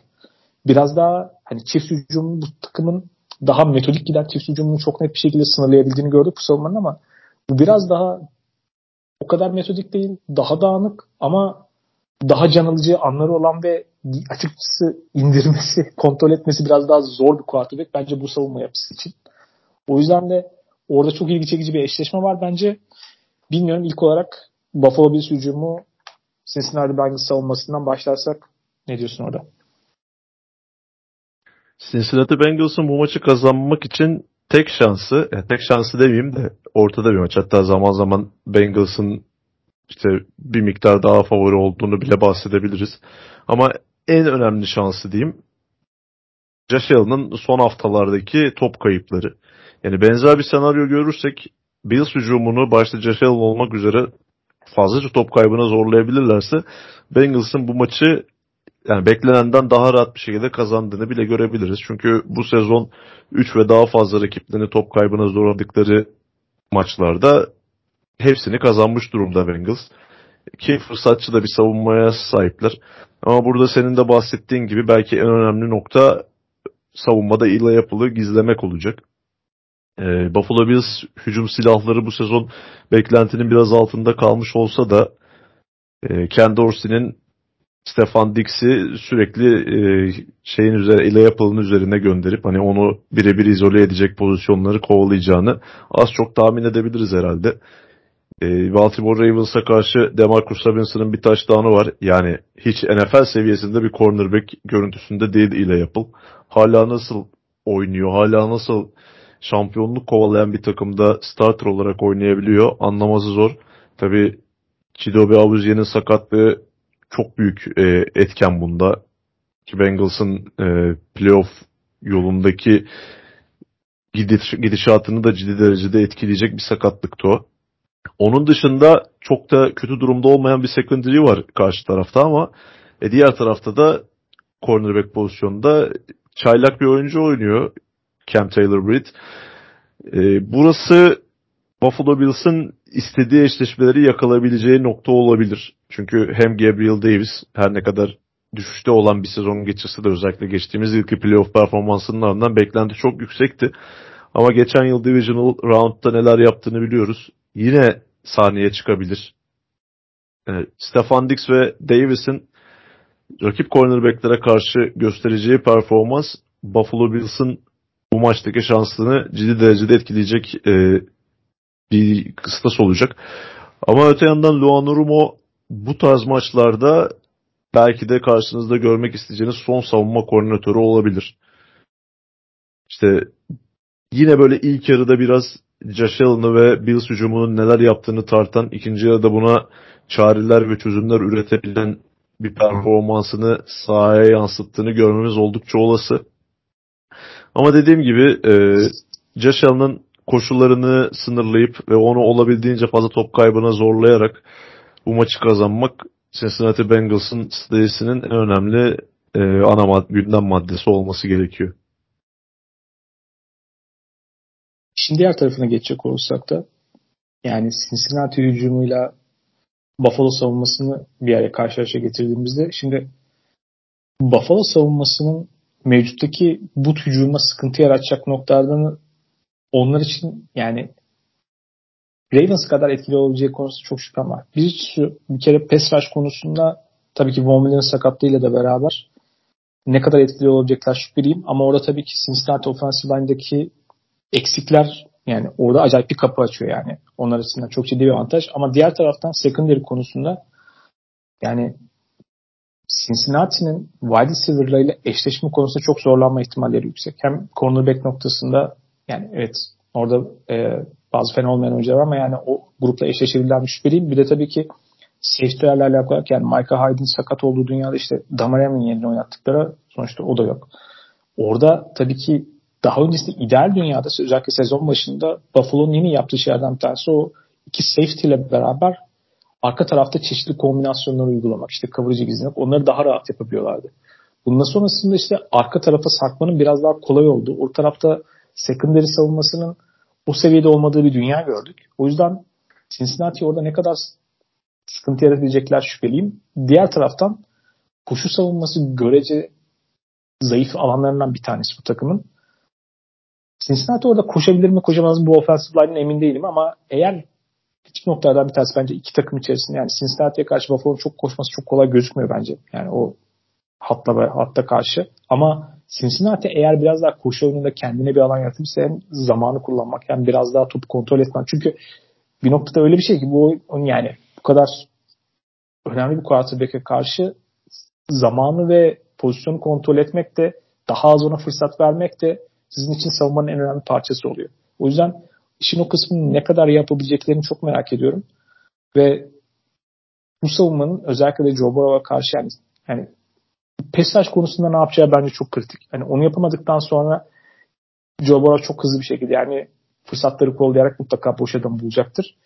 Bence oradaki en kritik eşleşme de olacak ve orada da açıkçası Buffalo adına biraz e, endişe verici bir durum görüyorum diyeyim ben kendi adıma. Kesinlikle katılıyorum sana. E, topun bu tarafında da Buffalo Bills'in en büyük avantajı yine Cincinnati Bengals'ın offensive line'ındaki eksikler olacak. İşte Alex Kappa büyük ihtimalle yine oynayamayacak. Leal Collins zaten sezonu kapattı. E, Jonah Williams'ın da diz kapağında bir çıkma olduğu yani diz kapağının o maçta kaydığı açıklandı. Onunla alakalı net bir bilgi yok şu an ama çok büyük ihtimalle o da oynayacak gibi durmuyor. Yani Cincinnati Bengals'ın çok ciddi bir şanssızlığından söz etmek mümkün burada. Çünkü bu sezon da yine Hakim Adeniyi ve Jackson Carmen'la oynamamak için baya bir para harcadılar oraya. Baya bir yatırım yaptılar. Draft'tan oyuncu seçtiler. Ama geldikleri noktada yine bu iki oyuncuya kalmış durumdalar. Baltimore Ravens'a karşı Jonah Williams sakatlandıktan sonra Jackson Carmen sol tackle'da oynadı. Yine o mu oynar bilemiyorum ama sağ tarafın değişmeyeceği belli. İşte sağ tackle'da da Max Sharping oynayacak yine. Yani hiç şu an geçtiğimiz yılki offensive line'dan bile daha geriye gitmiş bir offensive line'dan bahsedebiliriz Cincinnati Bengals'tan. Joe Burrow yine o e, acıya rağmen oynamak durumunda kalacak belki. E, Buffalo Bills'ın da Von Miller'ı en çok arayacağı maçın bu olabileceğini de yine tahmin edebiliriz az çok. E, Von Miller'ın varlığıyla yokluğu arasındaki pass etkinliği ciddi derecede fark ediyor. İşte Greg Russo çok iyi bir performans gösteriyor belki Von Miller'ın sakatlanmasının ardından ama bu maçta Von Miller olsa hayat Buffalo Bills için daha kolay olabilirdi. E, koşu noktasında Cincinnati Bengals koşmayı tercih ederse bence yine koşabilir. Çünkü e, Buffalo Bills'ın anlayamadığım bir şekilde yıllardır süre gelen bir koşuya karşı bir zaafı var. Bunu bir türlü çözebilmiş değiller. Ama Cincinnati Bengals bunu tercih eder mi? Çünkü e, Buffalo Bills defansına karşı çok fazla noktada avantajları var. Bu çok kısa oynanıp yarıda kalan maçta bile e, Buffalo Bills defansının Bengals receiver'larına karşı zorlanmaya başladığını görmüştük. Yani hem T. Higgins hem Jamar Chase hem Tyler Boyd hem e, Hayden Hurst gerçekten baş etmesi çok zor oyuncular. Ve e, rotasyon konusunda da sıkıntı yaşıyor Buffalo Bills secondary'de. İşte Tredavious White dönmüş olabilir ama eski halinden bayağı uzak. Yani son haftalarda biraz toparlar gibi oldu ama hadi Tredavious White bir tane oyuncuyu savunabilir sadece. T. Higgins ya da Jamal Chase savunduğu durumda diğerlerini savunacak aynı kalitede oyunculara sahip değil Buffalo Bills. O nedenle e, hücumda çok ayak uydurmaları gerekiyor Bengals'a. Savunmadı çünkü yine bir 20-25 sayı bandında en az yiyeceklerini tahmin ediyorum ben. Yani özellikle Buffalo'daki secondary'deki oyuncular fiziksel olarak eşleşmesi çok zor bu grupta. Yani çok atletik ve fiziksel oyuncular var ve onlara hani ideal dünyada işte aynı cüsseli oyuncuların mümkün olduğunca eşleşmesini istersin. Yani orası çok fazla soru işareti var. Yani birebir eşleşmeler olduğu zaman çok bir şekilde Joe Burrow onları kullanacaktır bence de. Ama potansiyel olarak hani e, çok ilgi çekici bir maç. Büyük ihtimalle hava şartları çok etki etmeyecek gibi görünüyor maç. Yani en son gelen hava raporları. Çünkü Buffalo'da olduğu zaman bunu çok mutlaka düşünmek zorundasınız. Yani büyük ihtimalle ağır bir kar fırtınası pazartesi gelecekmiş. O yüzden hatta belki pazar e, öğleden sonra akşam falandan bahsediyor. Yani ondan kısmen kaçacak gibi dönüyor ama belli olmaz Buffalo. Gene yağış olabilir, kar olabilir biraz. O zaman tabii ki her şey değişebilir şartlar. Bakalım ilgi çekici bir eşleşme. Bekleyeceğim nokta yoksa en son final maçına geçiyoruz. Geçelim abi. 49ers Cowboys bir aslında bir NFC klasiği yani o maç sonuçta Cowboys çok uzun süredir çok playofflarda başarılı bir takım değil. Hatta ama yani bu 90'lı yılların en büyük rekabeti diyelim. En büyük rekabet yani. O, yıl, o zaman hatta 80'lerin başına kadar gidiyor yani. 80'lerin başında da çok iyi rekabette oldukları bir dönem var ama özellikle 90'ların ilk yarısı e, yani bu iki takımın rekabeti bu yani NFL'in popülerleşme ve hani daha sonrasındaki büyüme sürecinin önemli şeylerinden bir tanesi yani 80'lerdeki akımın devamı olarak. O yüzden de öyle çok keyifli hani birbirine karşı çok seviyeden bakan camialar değil bunlar. Şimdi 49ers'ın çok hani NFC'nin en formda görünen en komple görünen takımı görüntüsünde bence Dallas Cowboys'un bu Tampa Bay maçı onlar için yani onlara göre benzer en azından savunma modeli olarak belli açılardan yani onlar için çok iyi prova oldu. Ve bundan bence çok özgür olarak iyi gözüktüler bu noktada. Şöyle düşünüyorum. Tabii ki illaki belli noktalardan çekerek yani hani biraz e, kurcalayarak, zorlayarak bazı zaaflar olmayı istiyorum. Şimdi 49ers'ın nasıl bir noktasında. 49ers savunmasına karşı Dallas Cowboys nasıl bir şeyler üretebilir noktasında. Birincisi birazcık koşabilmeleri gerekiyor. Bunu yapabilecek bir offensive line'ları var bence. Yani oradan en azından yeterince üretebilecek noktadan ve iki tane farklı tipte running beraber bence kendilerini hem kısa yer pozisyonlarında hem de biraz daha patlayıcı hücum elde etme gerekirse fark yaratacak kadar bir şeyler çıkarabilirler. 49ers savun pes rush'ını frenleyecek, en azından kısmen olsun dizginleyecek ve biraz olsun quarterback'lerine zaman verebilecek bir offensive line'ları var. İyi bir offensive line olarak. Bu önemli. Sonuçta şu anda 49ers'la baş etmenin böyle şeylerini istiliyorum yani. bir kabus senaryosuna karşı. Görece hem cebi biraz daha oynatacak hem de mobil quarterback'ini kullanacak ki gerekli ayarları koşarak da biraz e, mesafe kat etmesi gerektirecek şekilde ona uygun bir quarterback'leri var. Ve aynı zamanda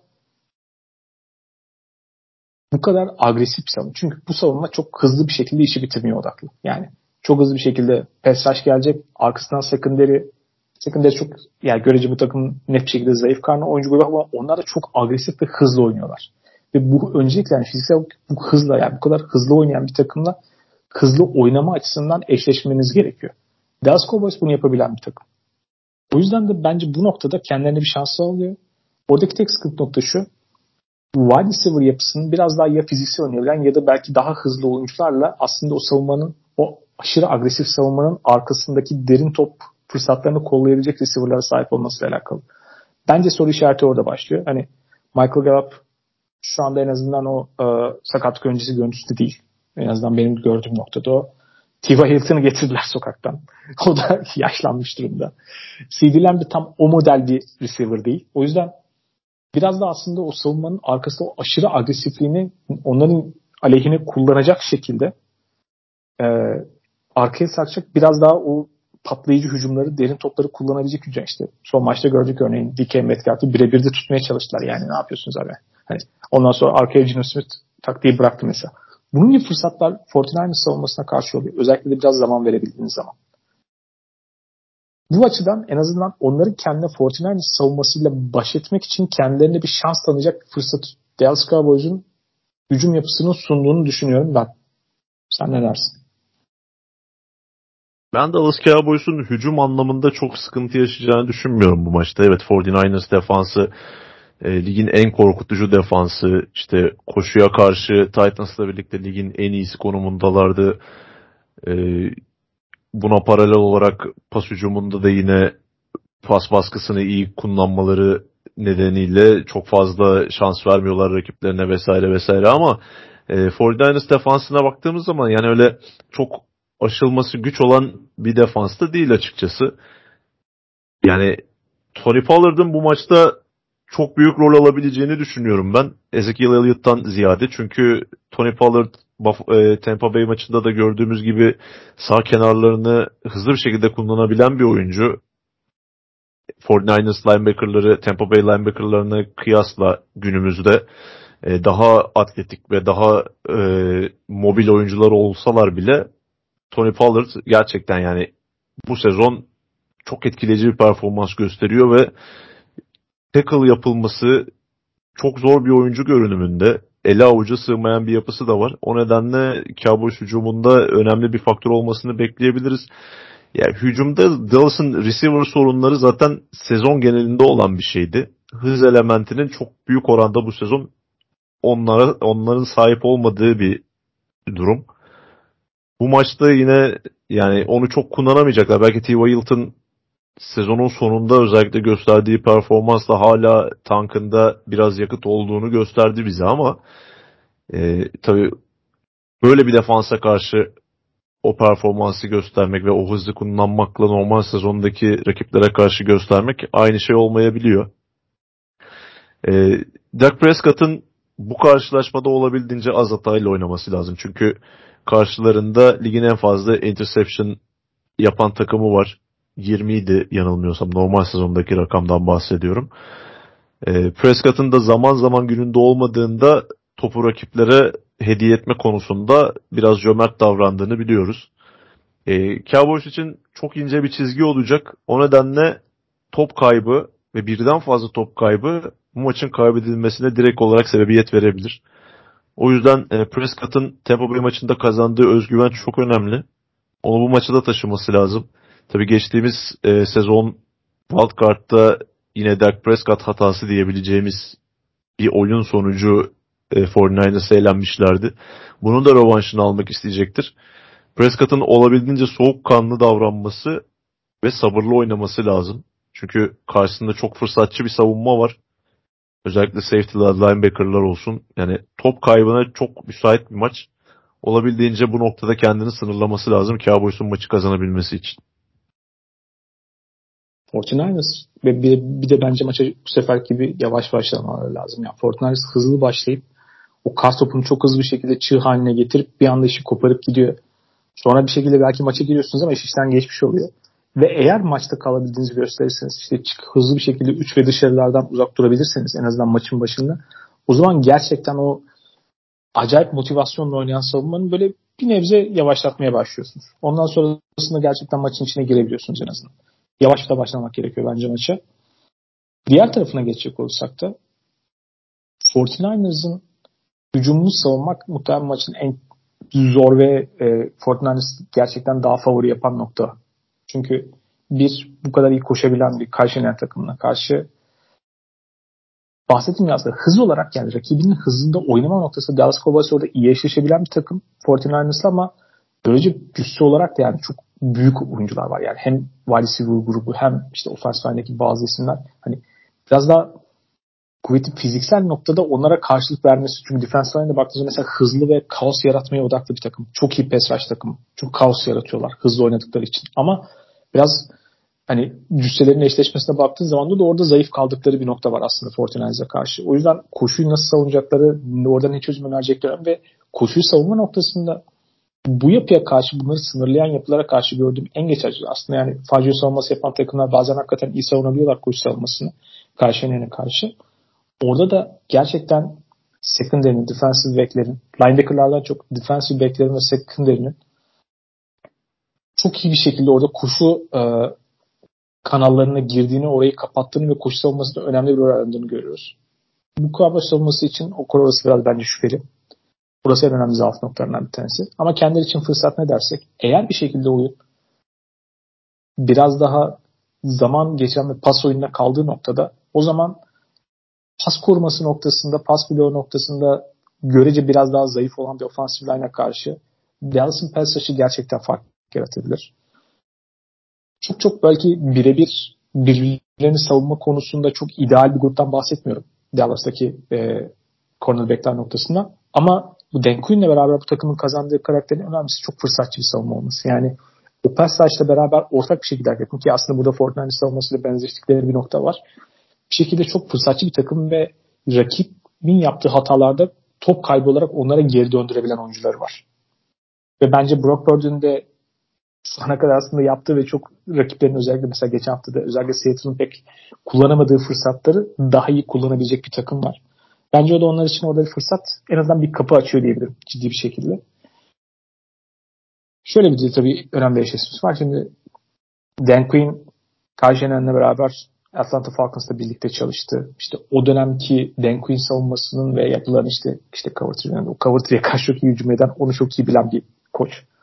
Ama Dan Quinn oradan yenilenmiş bir şekilde geldi. Geçen çünkü playoff eşleşmesini hatırlasak geçen sene aslında playoff'ta 49ers genel olarak hücumu çok çok etkili değildi. Yani ama genel olarak hücumda tuttular. Kendileri hücumda aslında e, skor üretemedi o maçta Dallas Cowboys.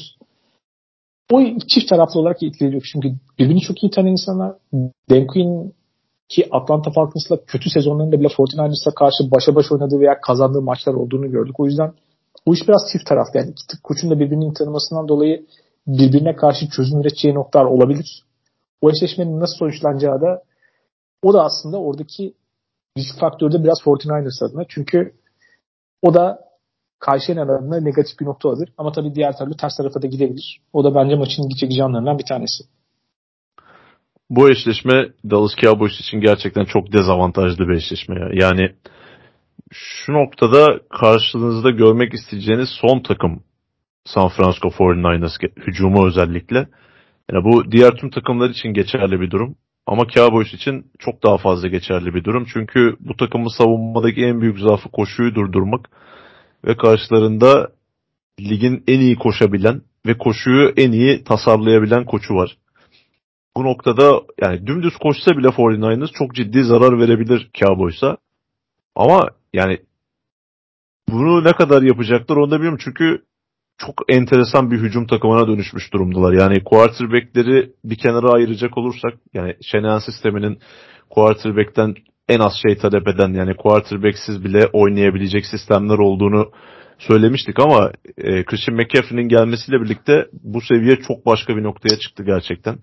Yani son dönemde işte NCAA başta olmak üzere ligde böyle pozisyonsuz oyunculardan oluşan savunmaların yükselişte olduğunu görmüştük. 49ers bunu farklı bir boyuta taşıdı. Pozisyonsuz oyunculardan kurulu bir hücuma sahipler artık.